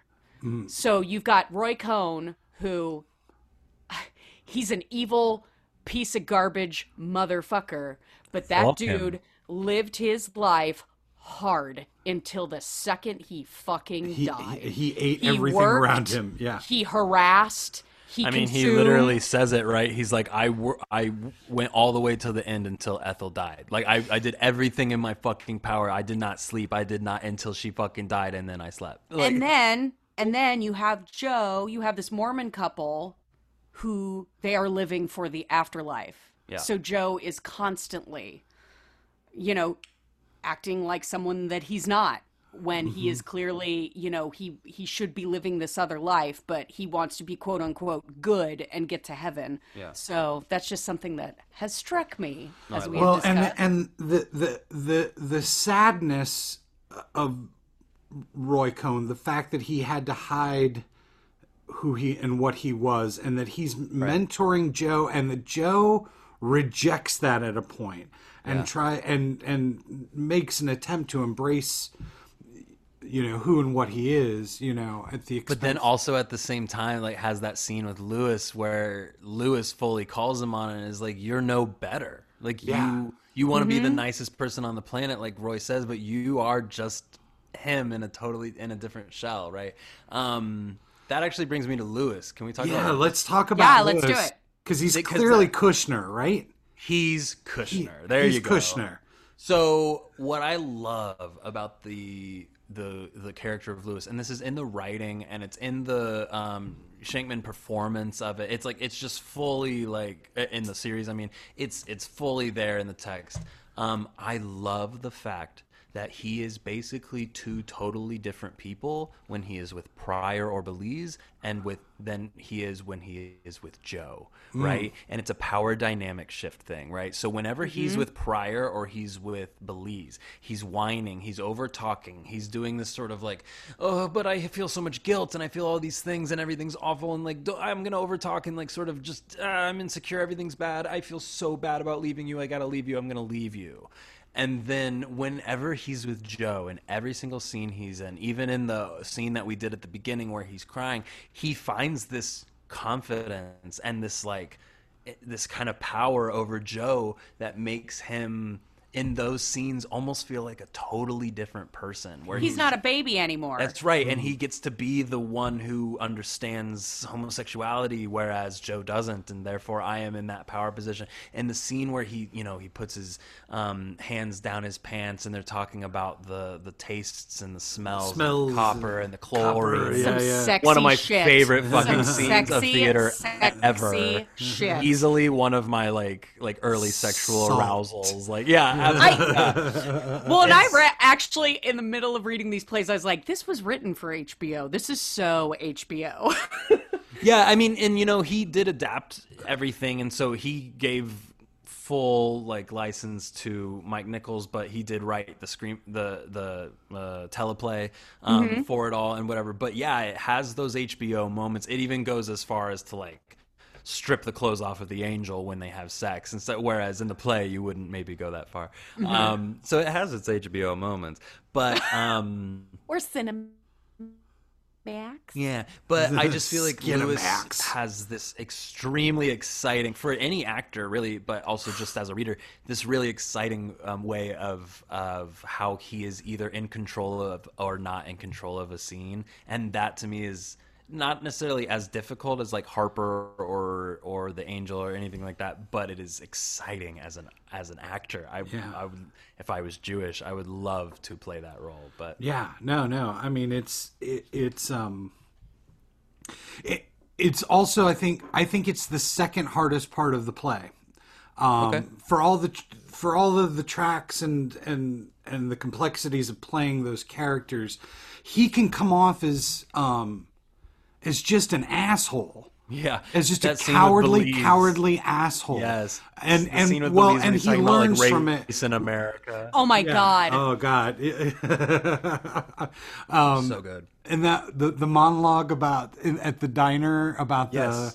the, the his favorite uh, his favorite dime novel and um, Oh my god. love uh, love isn't ambiguous and um, it, it absolutely is. I'm pretty sure I read that in a in a novel that I read recently. It's uh, about a uh, woman and she's in love with this black man named uh, Thaddeus. And Thaddeus. instead- yeah. her, her name her name is Margaret. her her her father owns a plantation and she's in love with the head Oh, slave. God. And you're just like but it's like the perfect monologue It where is. you're just and and every one of these moments where it decides to just settle on a person and let them fucking speak are the most incredible parts of this whole play. And Louis actually, I noticed on this last read, he has a hundred monologues, but there's never a time where we actually focus in on what he's saying. He's always going, "Da-da-da-da, yeah, and this thing I feel, yeah. and this thing I feel. But then the only time we actually listen to Louis, in my opinion, as an audience, the first time that we really get to hone in on him and it goes silent and it's just him talking and no one is part of it,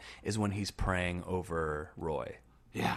That's one of my favorite scenes. So the cottage fucking over good. Roy's body Yeah. with Belize. And Belize is taking the AZT, Oh, and he's fuck. just like, I- "We're gonna thank him for the medication. bag. Go say a fucking Kaddish over him." I, I am a fucking dweeb for religious ritual. It's just, I mean, it's all ancient paganism. It's all fucking magic. But god damn, I love that shit. Yeah, it's really good though. Because It- theater is ancient well-written. ritual, mm. so.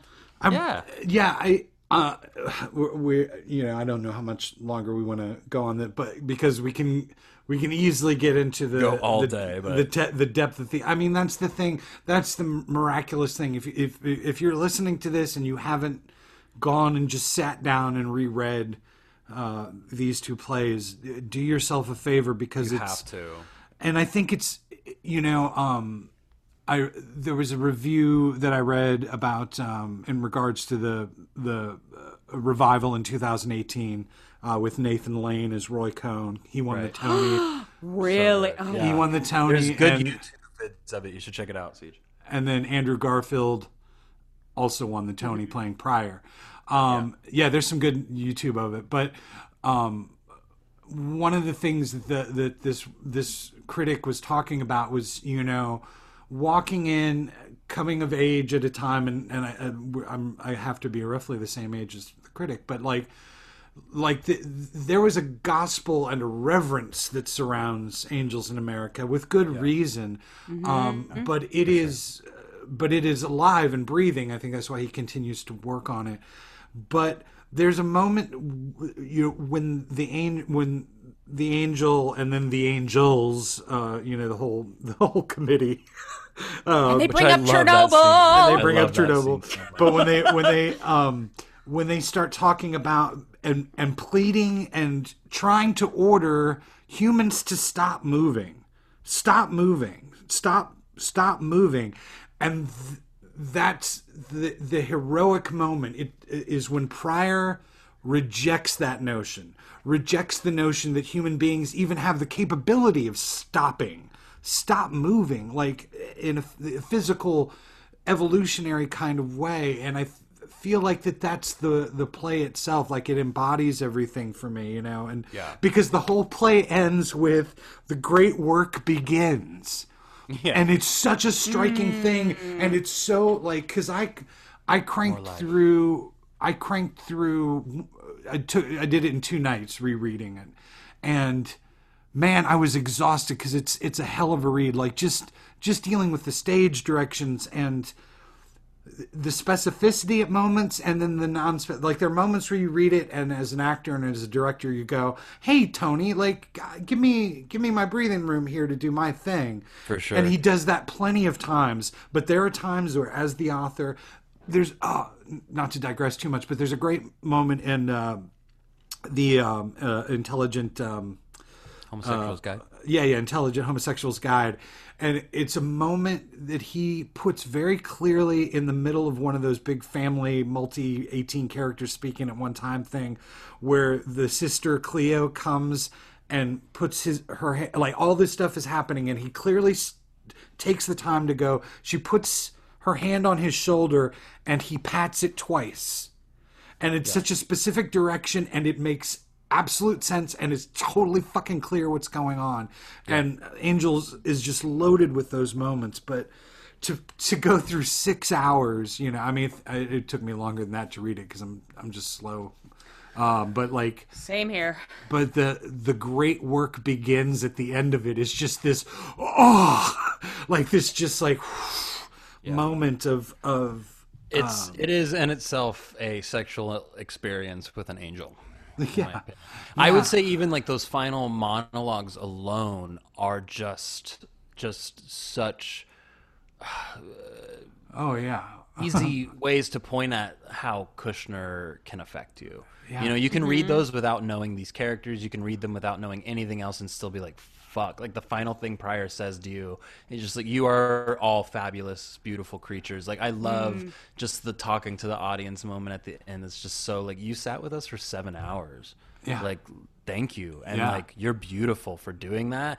And the fact that you are who you are and made it through this with us, you also have now gone on this journey and go forward more life. We love you. And I was just like, It's the closing I, puck speech. I ball my eyes out every Mm-hmm. time I finish reading it. I ball my eyes out every time I finish watching it. It is. I cried at mean, the end of Perestroika myself. Oh my god! I uh, today I, I I decided I was gonna watch the finale today before we recorded, so a few hours ago, and I just bawled for a little bit. I was just like, yeah, yes, you know, it's just it's a beautiful, beautiful fucking piece of theater. I think we have done it justice. I think we can step off of it a little bit. Is this a good time to get into his movie shit, or should we do it in the timeline?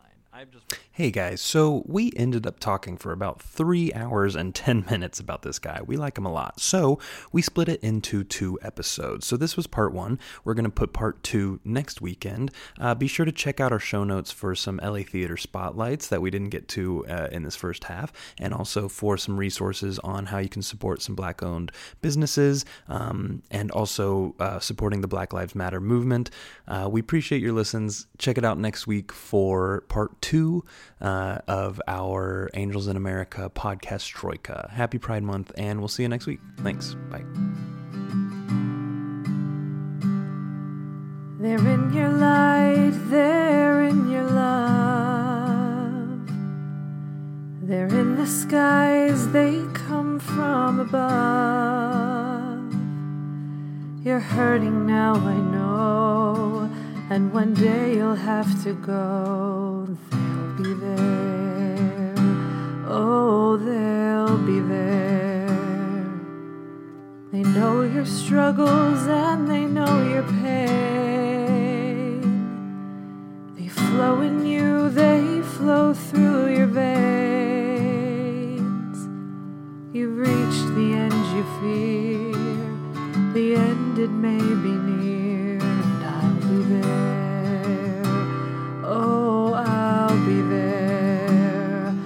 Love's a disease,